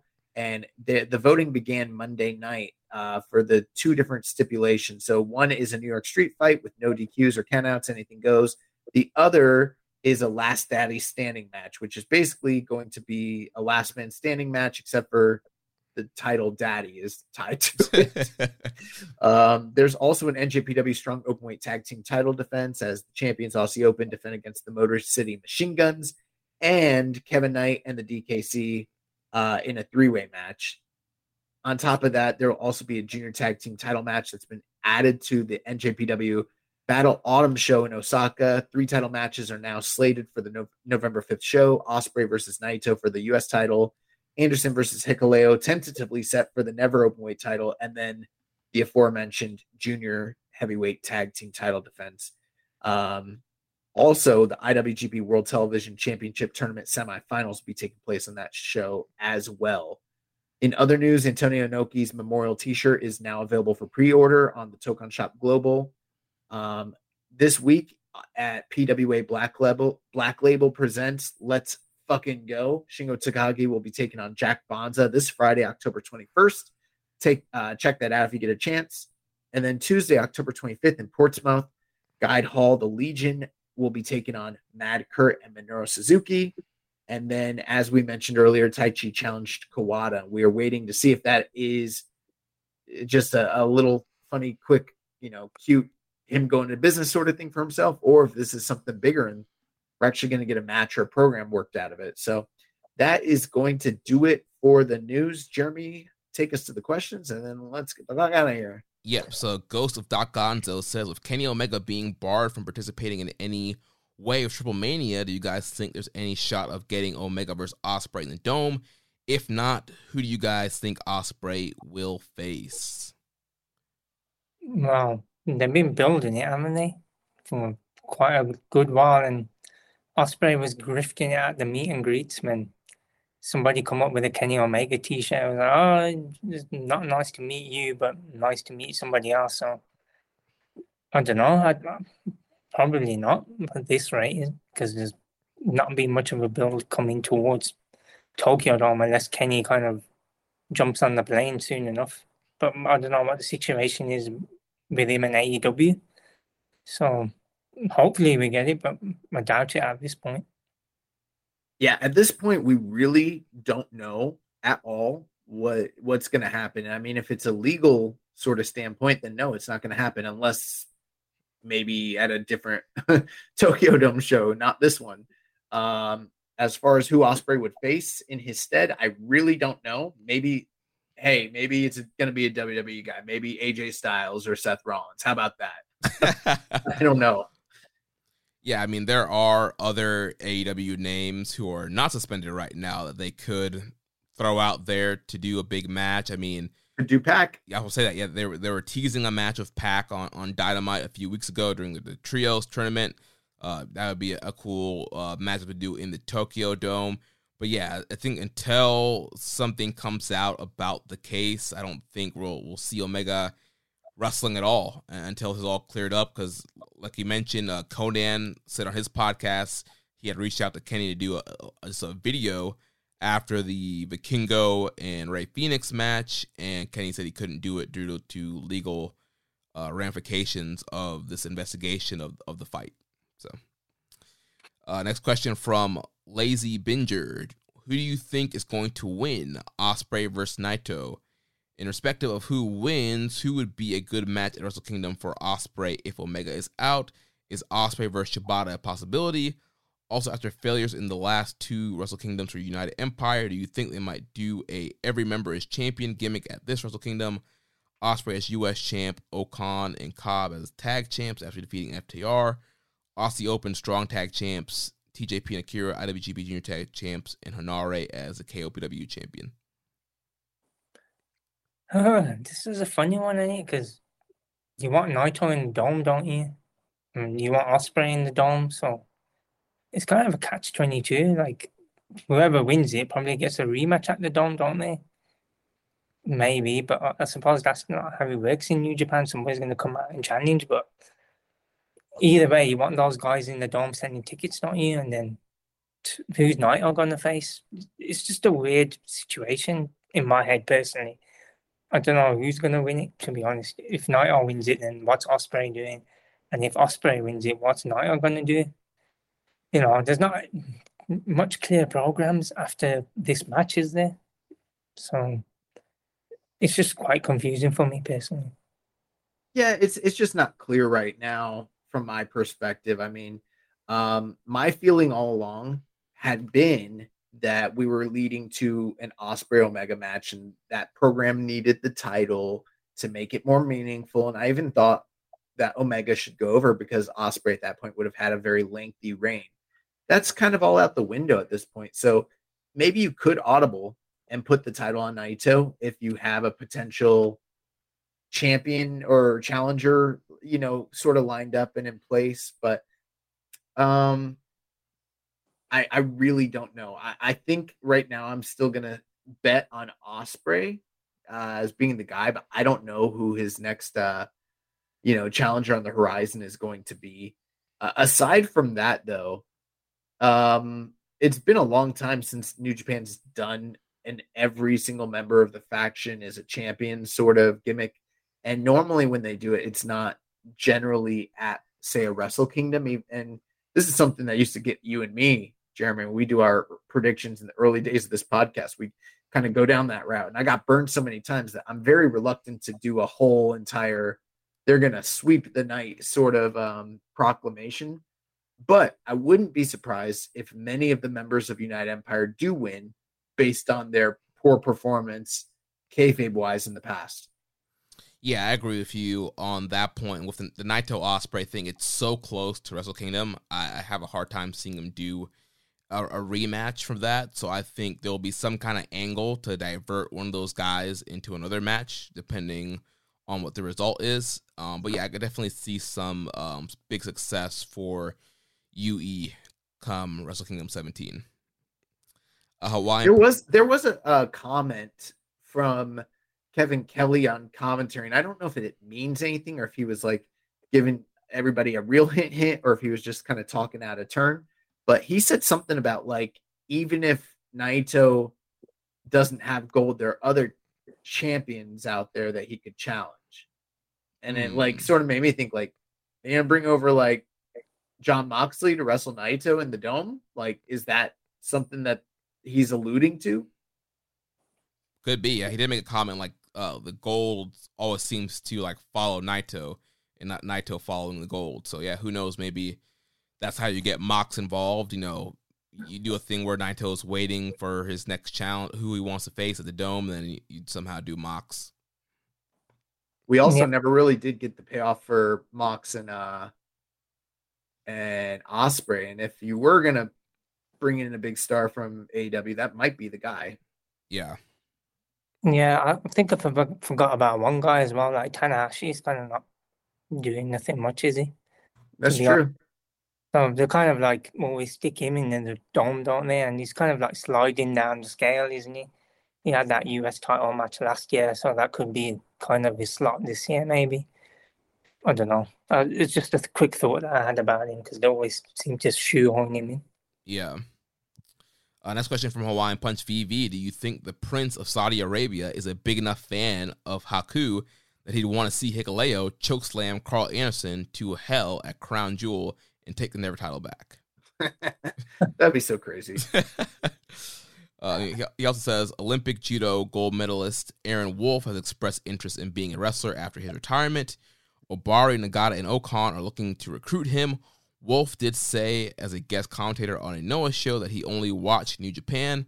If he did join NJPW, do you think that they would accelerate his Young Lion and excursion process to get him as a main player sooner? Will Gedo instruct him to shoot on Okada to make him a main event threat right away, like Naoya Ogawa? Or would a shoot style team of him and Boltin make the tag division more interesting instead? Outside of gymnastics, there is no outside activity that I find to be more like conducive to creating good wrestlers than judo. So if if an Olympic judo gold medalist who loves New Japan wants to get in the business and they're and New Japan's courting them, I'm all about it all day, every day. Absolutely. Yeah, that would be awesome. But let's leave the Inokiism at home. We don't need him shooting on ah. anybody. Um, but yeah, a shoot style stable would be uh, kind of cool. I'm always down for shoot style stables. They can do a, li- a little bit of shoot. Look at the Creed brothers. It, it's fine. yeah, just dump people on their heads. I mean, I already I established that we are pro head drops in on the show. You know. uh, last set of questions here from Les Commission seven two five two. He said, "What factions has the best chemistry against one another in tag and singles matches? For example, Suzuki Gun versus Lij." Hmm, that's an interesting question. I think like he's probably right with Suzuki Gun and Lij. They do do have a good chemistry between them, but like, kind of like I throw United Empire with like in that mix. They kind of like have good chemistry with other factions as well, don't they? At the moment, it's between those three, I think. Like having inter faction matches between each other, singles or tags.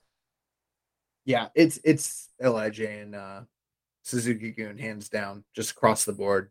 Yeah, that's that's the easy answer right there. Then this last question: If each of you would be going to the IWGP Tag Team Championships, which partner would you guys choose? It could be anyone from New Japan, AEW, Impact, or etc. I'll probably choose that new massive young lion they got. I don't know what his name is, but he's a tall lad. and he seems pretty built. I think Zack was trying teasing him and kind of like bending him down to his height or something like that. I'll probably choose him. he seems like a decent dude to have you back because I'm a skinny, skinny person, so I need somebody big. Brock Lesnar. Why would I choose anyone other than Brock Lesnar, the former UFC heavyweight world champion, the, the, like the baddest shoot fighter in all of wrestling, and also like the biggest, scariest, meanest fucking dude? I'm picking Brock. uh, I think I'm gonna go with the Stone Pitbull, Tomohiro Ishii. You, you can't. He's a loser. You guys are gonna lose. But it'll, it'll be a great match, though. then you should have picked Kenny Omega. oh man. All right, well that's gonna wrap it up for the questions. Uh, Bash, I want to thank you so much for joining us, giving us your live perspective from Royal Quest. Um, tell our listeners where they can follow you online and anything that you want to plug. Um, yeah, I just want to thank you two both, first of all, for taking the chance on me because I'm quite unknown on the podcast. I want to give a couple of shout outs to like people you've had on before, like Karen Peterson, Sonel from Sonel's Life, Rocky, me, had Chris Samsa, and now you've had me. So you've had like like the best of the best. And I give shout out to the JCast guys because um, they're pretty, they really helped me out during the time period when I was really sick. So I just want to give a shout out to them. And um, you can find me like um, at the Broken Point, and you can find my friend at, at Breeze underscore shooting. And I ain't got much else to plug. Just enjoy wrestling. Nice. Um, so real quick here with the the recommended match of the week. I know we've been kind of thrown off of that whole thing the last couple weeks now. Um, I don't have anything new pick because I don't know. I didn't, we didn't really talk about what we were gonna do with this. Just push it. Yeah. Push so it to next week. yeah. So We're almost at the end of the grading period anyway, so I guess we need to like. uh I mean, we haven't formally like discussed it, but I I looked at the the calendar and it looks like historic crossover event with Stardom is going to be the final New Japan event of this year's calendar for our voting criteria. And then almost the, the very next day, it goes right into tag leagues. And that's historically been where we we cut everything off. So got like a little what less than a month. yeah, till award season. Yeah, it's crazy. Yeah. And uh we gotta start getting working on that. But uh got some I think we got some uh good stuff to pick out. But um, you know, that's what a lot of the excursion match of the week is about. So I guess we should start picking the best of the best and uh hammering those things yeah. out very soon. Yeah, well, that's going to wrap the show up. Next week, we'll be back to review more of the Battle You know what? Autumn Tour. Let's do this. Since Kitamura passed, let's watch his last match, the one with Nagata, Okay.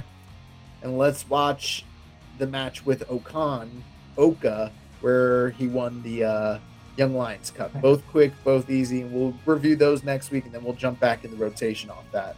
All right, sounds good. So we'll review those next week along with the rest of the shows from the Battle Autumn Tour and, of course, New Japan Strong. So if you enjoyed today's show, please consider making a donation by visiting socialsuplex.com slash donate and click on the donate button under the Keeping a Strong Style logo.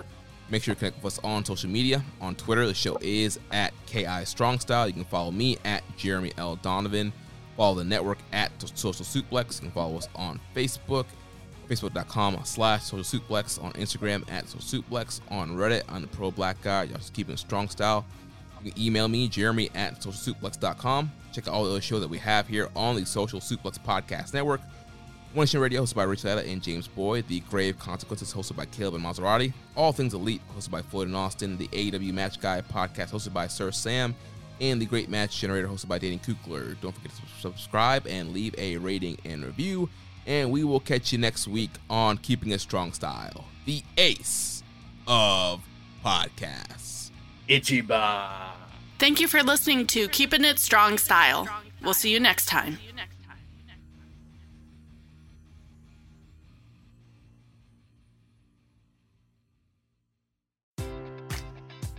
Enjoy all your favorite sports like never before at BetMGM. Sign up using code CHAMPION and receive up to $1,500 back in bonus bets if you don't win your first bet. When you register with BetMGM, you'll get instant access to a variety of parlay selection features, live betting options, and the best daily promotions in the business. And with BetMGM at your fingertips, every play and every game matters more than ever. Remember to use code CHAMPION and receive up to $1,500 back in bonus bets if you don't win your first bet. Place your money line, prop, or parlay bets with the king of sportsbooks today. BetMGM and GameSense remind you to play responsibly. See BetMGM.com for terms. 21 plus only. Virginia only. New customer offer. Subject to eligibility requirements. Rewards are non withdrawable bonus bets that expire in seven days. Gambling problem? Call 1 800 Gambler. Promotion. Promotional offer not available in Washington, D.C.